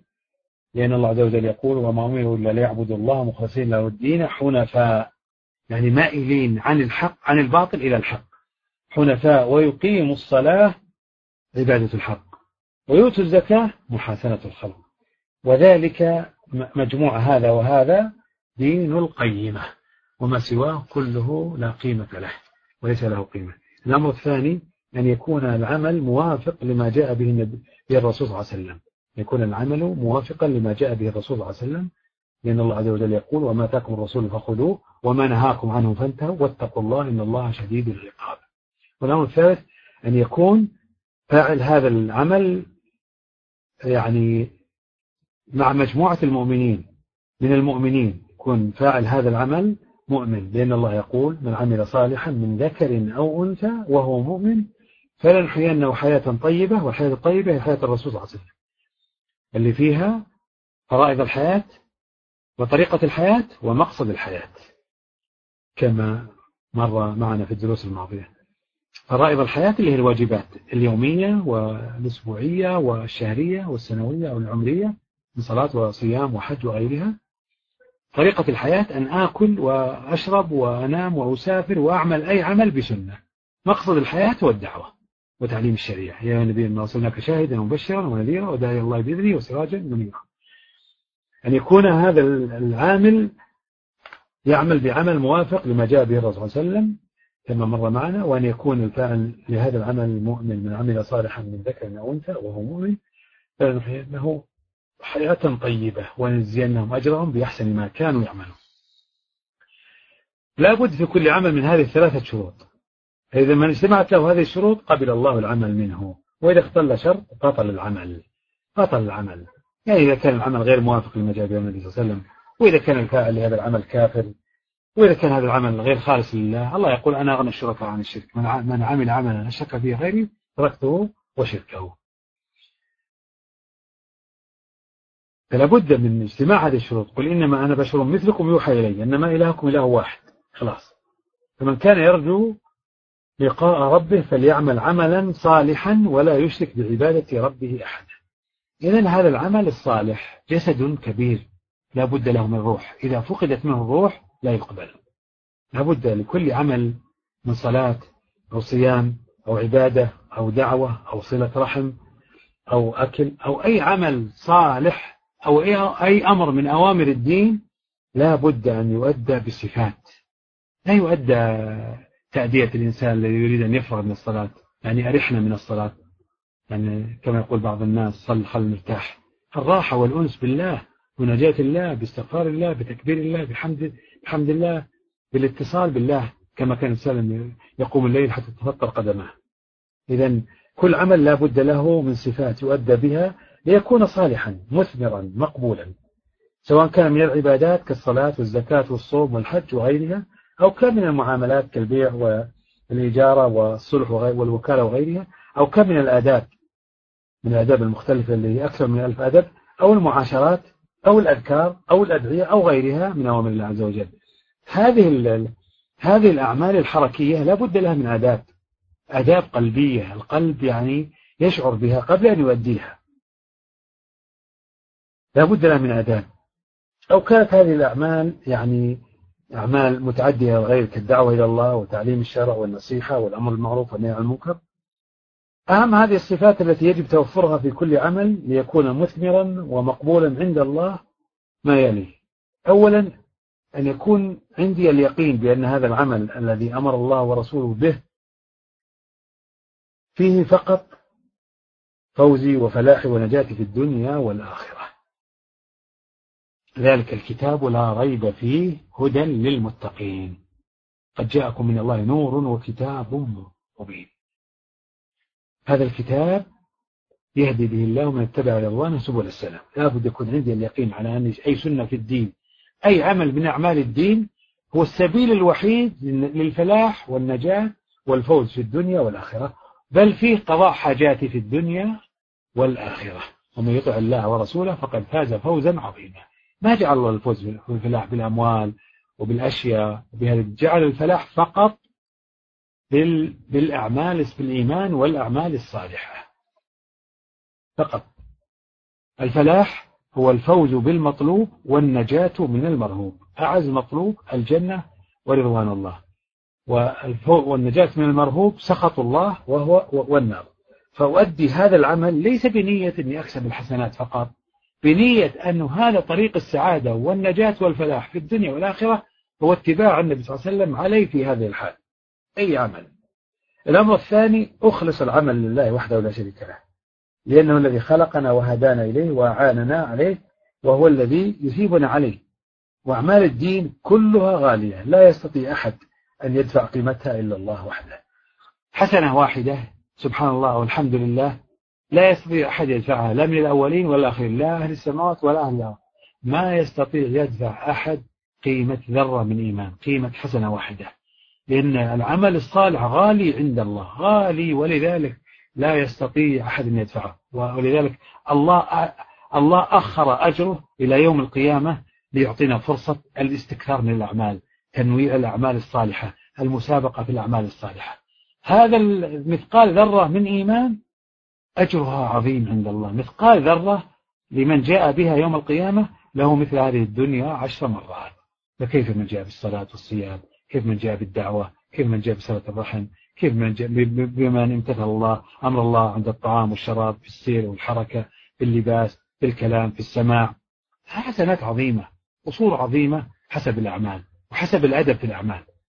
العمل كل يعمل لكن حسن العبادة مطلوبة. نعبد الله كأن أن تعبد الله كأنك تراه. فإن لم تكن تراه فإنه يراك هذه الصفة الثانية الصفة الثانية يعني إخلاص العمل لله وحده لا شريك له. لا يليق أن نشرك مع الله غيره. وهو الملك الحق وهو اللي أنعم بكل نعمة وصرف عنا كل بلية وهو مالك الملك هو الذي بيده الشمس التي يجريها من المشرق إلى المغرب بيده السماء بيده هذه النجوم العظيمة بيده هذه الأرض التي أنبتت من جميع المواليد بيده هؤلاء البشر هؤلاء الجن هؤلاء الملائكة. بيده كل شيء وهو على كل شيء قدير. تبارك الذي بيده الملك وهو على كل شيء قدير. فأعمال الدين غالية لا يستطيع أن يدفعها. أن يدفع ثوابها أبدا ولذلك الله عز وجل تكلف تكفل بها. فنخلص العمل لله في جلوسنا الآن. مجلس عظيم ستأتي يوم القيامة بلقطة أنك جلست تسمع هذا الدرس وأن استمعت هذا الكلام بأي نية. وهل أنا إذا سمعت هذا الكلام أطبقه أولا على نفسي؟ ثم أنقله إلى أسرتي ثم إلى حيي ثم إلى بلدتي ثم إلى محول بلدتي ثم إلى العالم. يكون عندي هذا الفكر وهذه النية. ما استطعت منه؟ الحمد لله رب العالمين. وما استطعت؟ فأحمد الله وأسأله أن يرزقني الحركة والسير وإذا عزمت فالله يسيرني في الكون كما يسير الكواكب. هو الذي يسيركم في البر والبحر جل جلاله. فنخلص العمل لله نخلص العمل لمن وعدنا بالأجر العظيم وهو الله وحده لا شريك له. الأمر الثالث الثالث من الصفات التي تؤدى بها الأعمال اتباع الرسول صلى الله عليه وسلم في كل عمل. بأن أفعل هذا العمل كما فعله النبي صلى الله عليه وسلم. أجلس كما جلس النبي صلى الله عليه وسلم. وأسمع كما يسمع النبي صلى الله عليه وسلم. وأنوي كما نوى النبي صلى الله عليه وسلم. وأتخلق كما يتخلق النبي صلى الله عليه وسلم. واتبعوه لعلكم تهتدون. من لم يهتدي فهو ضال. التائه يحتاج إلى من يدل على الطريق. الآن الله هدانا. فإذا ازددنا هداية الله عز وجل يهدينا بإيماننا إلى الأعمال الصالحة في الدنيا وإلى روضات الجنات في الآخرة. فنتبع الرسول صلى الله عليه وسلم. ما نزيد عمل لا بدع ولا نزيد ولا ننقص. نتبع الرسول صلى الله عليه وسلم في نيته وفكره في أقواله في أعماله وفي أخلاقه. فنفعل كما نفعل النبي صلى الله عليه وسلم. ونستحضر في كل عمل أي كل عمل حتى في جلساتنا الآن نستحضر لو كان النبي صلى الله عليه وسلم حاضرا متكلما أو سامعا أو كان في مكاني ماذا سيفعل في هذه الحال فأفعله إن علمت به. وإن جهت أسأل ماذا كان يعمل النبي صلى الله عليه وسلم في حال كذا وفي وقت كذا عند المرض عند الخوف ماذا كان يفعل؟ الأمر الرابع من الصفات التي تؤدى بها الأعمال حتى تكون خفيفة ولذيذة وميسرة ومحبوبة استحضار فضيلة العمل. الأعمال ثقيلة. الأعمال ثقيلة. الصلاة وإن وإن كان الصلاة الله قال عنها وإن كانت كبيرة يعني إلا على الخاشعين. يعني تقوم يعني الفجر وتقوم تصلي الله عز وجل. إذا استحضرت فضيلة العمل خف عليه العمل الأعمال ثقيلة وإذا عرفنا فضائلها سهل القيام بها. لو قلنا مثلا من ذهب إلى مثلا إلى مثلا مكة من حين قدومه سيعطى هناك سيارة من أفخم السيارات وقصر في ذلك المكان فقط. كل يذهب إلى مكة. كل يذهب إلى مكة لأنه وعد بشيء. كذلك لما نذكر فضائل الأعمال حينما نقوم بها يعني من دل على خير فله مثل أجر فاعله. يا الله كم اهتدى ما شاء الله بسببي كم تعلم بسببي كم الله يعطينا أجر يعني لغدة في سبيل الله وروحة خير من الدنيا وما فيها. كل عبادة من قام رمضان إيمانا واحتسابا غفر له ما تقدم من ذنبه. من حج فلم يرفض ولم يفسق رجعك يوم ولدته أمه. يعني فيعني أقربكم مني مجلس يوم القيامة حسنكم أخلاقا. فنستحضر فضيلة كل عمل. فضيلة ما أحسن قولا ممن دعا إلى الله وعمل صالحا وقال إنني من المسلمين. ولتكن منكم أمة يدعون إلى الخير ويأمرون بالمعروف وينهون عن المنكر وأولئك هم المفلحون. يعني هؤلاء بس فقط هم المفلحون. والمفلح هو من فاز بالمطلوب ونجا من المرهوب. استحضار فضيلة كل عمل كل عمل مطلوبة لتنشط هذه الروح على العمل وتقبل النفس كذلك على الطاعة. الأعمال ثقيلة وإذا عرفنا فضائلها سهل القيام بها والمداومة عليها والإكثار منها والدعوة إليها. يعني دائما يضعون دعايات للبضائع حتى الناس يقبلون على شرائها كذلك هذه الفضائل هي كالدعايات للأعمال حتى يتحرك الجسد والقلب والجوارح للعمل بطاعة الله. بنعرف فضائل الذكر وفضائل الصلاة والصوم والحج والدعوة إلى الله وصلة الرحم وغيرها من أعمال البر ليسهل القيام بها والمداومة عليها ونشرها. الأمر الخامس الإحسان. بأن نعبد الله كأننا نراه. فإن لم تكن تراه فإنه يراك. الإحسان أن تعبد الله كأنك تراه. إن لم تكن تراه فإنه يراك. الإنسان منا يتجمل لزوجه أو لزوجته يتكلم يتجمل إذا ذهب للعمل وهذا مطلوب. لكن الله جميل يحب الجمال. يتجمل لخالقه بالتوحيد والإيمان والأعمال الصالحة والأخلاق الحسنة وهذا الجمال الأكبر. تجمل لخالقه جل جلاله لأنه يحب أن يرى أثر نعمته على عبده. في طعامي في مسكني في مركبي. يكون جميل في قلبي في جوارحي. يكون في منتهى الجمال. جمال الأخلاق وجمال الأقوال والأعمال على الأجساد أجمل من الأزهار والثمار على الأشجار. هذه محبوبات النفس وهذه محبوبات الرب. وإذا حبك الرب ماذا يعطيك؟ ماذا يعطيك؟ وعد الله المؤمنين والمؤمنات جنات تجري تحتها الأنهار كما قال الله عز وجل كما سيأتينا. فنعبد الله كأننا نراه هذه الصفة الخامسة. نستحضر أن الله يرانا في كل عمل. الآن لابد أن نستحضر أن الله عز وجل يرانا.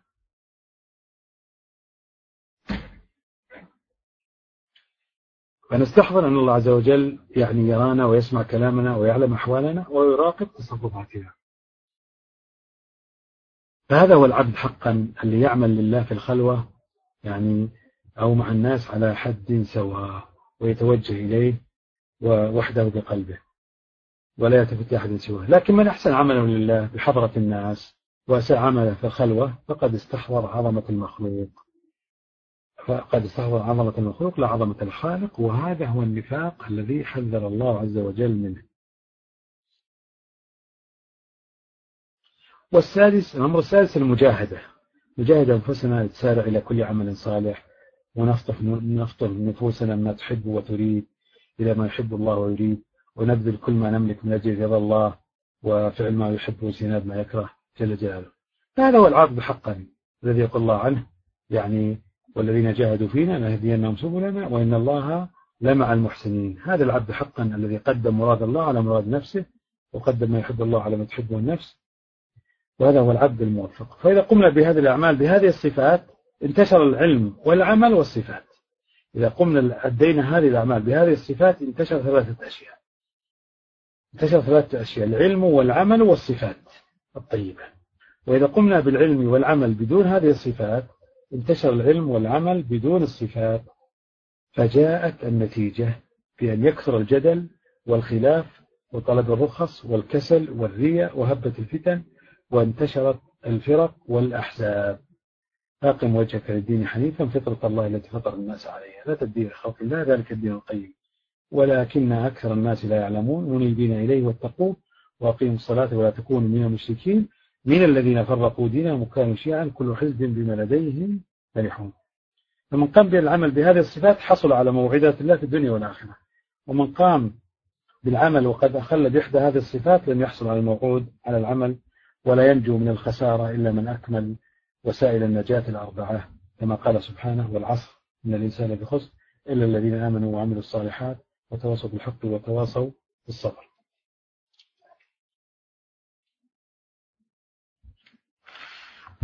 وإلى حد هذا نقف. نسأل الله عز وجل أن يوفقنا وإياكم من يحبه ويرضاه وأن يعفو عنا ويغفر لكل من حضر واستمع وسمع وجعلنا وإياه وسأل جل جلاله جعلنا وإياكم هداة مهتدين. وصلى الله وسلم على على نبينا محمد وعلى آله وأصحابه أجمعين. سبحانك اللهم وبحمدك نشهد أن لا إله إلا أنت نستغفرك ونتوب إليك. والآن كما قلنا سابقا من شاء أن يكتب ما, ما يعني أو يقترح أو يفيدنا بأي فائدة فنحن على الشاشة وجميعا نرى كلام بعضنا ويرى الله متعاونين على الحق والعمل به والدعوة إليه ونشره. كما نجتمع لإنتاج مائدة طيبة للضيوف كذلك نجتهد, نجتهد لإقامة مائدة طيبة لذرية آدم على مستوى العالم. نحن نجتهد على إقامة هذه المائدة ليست على المتكلم ولا على السامع بل على الجميع. تواصل بالحق ونتواصل بالصبر. يكون عندنا آمن وعمل الصالحات وتواصل بالحق وتواصل بالصبر. فالآن نبدأ بالحركة والعمل بالاقتراحات كيف ينتشر هذا الدين في العالم كيف تنتشر الصفات في العالم كيف ينتشر التوحيد في العالم. نتفكر بهذا ونعمل ونكون أول من نكون أول المسلمين وأول الناس في هذا العمل لننفع أنفسنا وننفع غيرنا ويرضى الله عنا جل جلاله. سبحانك اللهم السلام عليكم ورحمة الله وبركاته.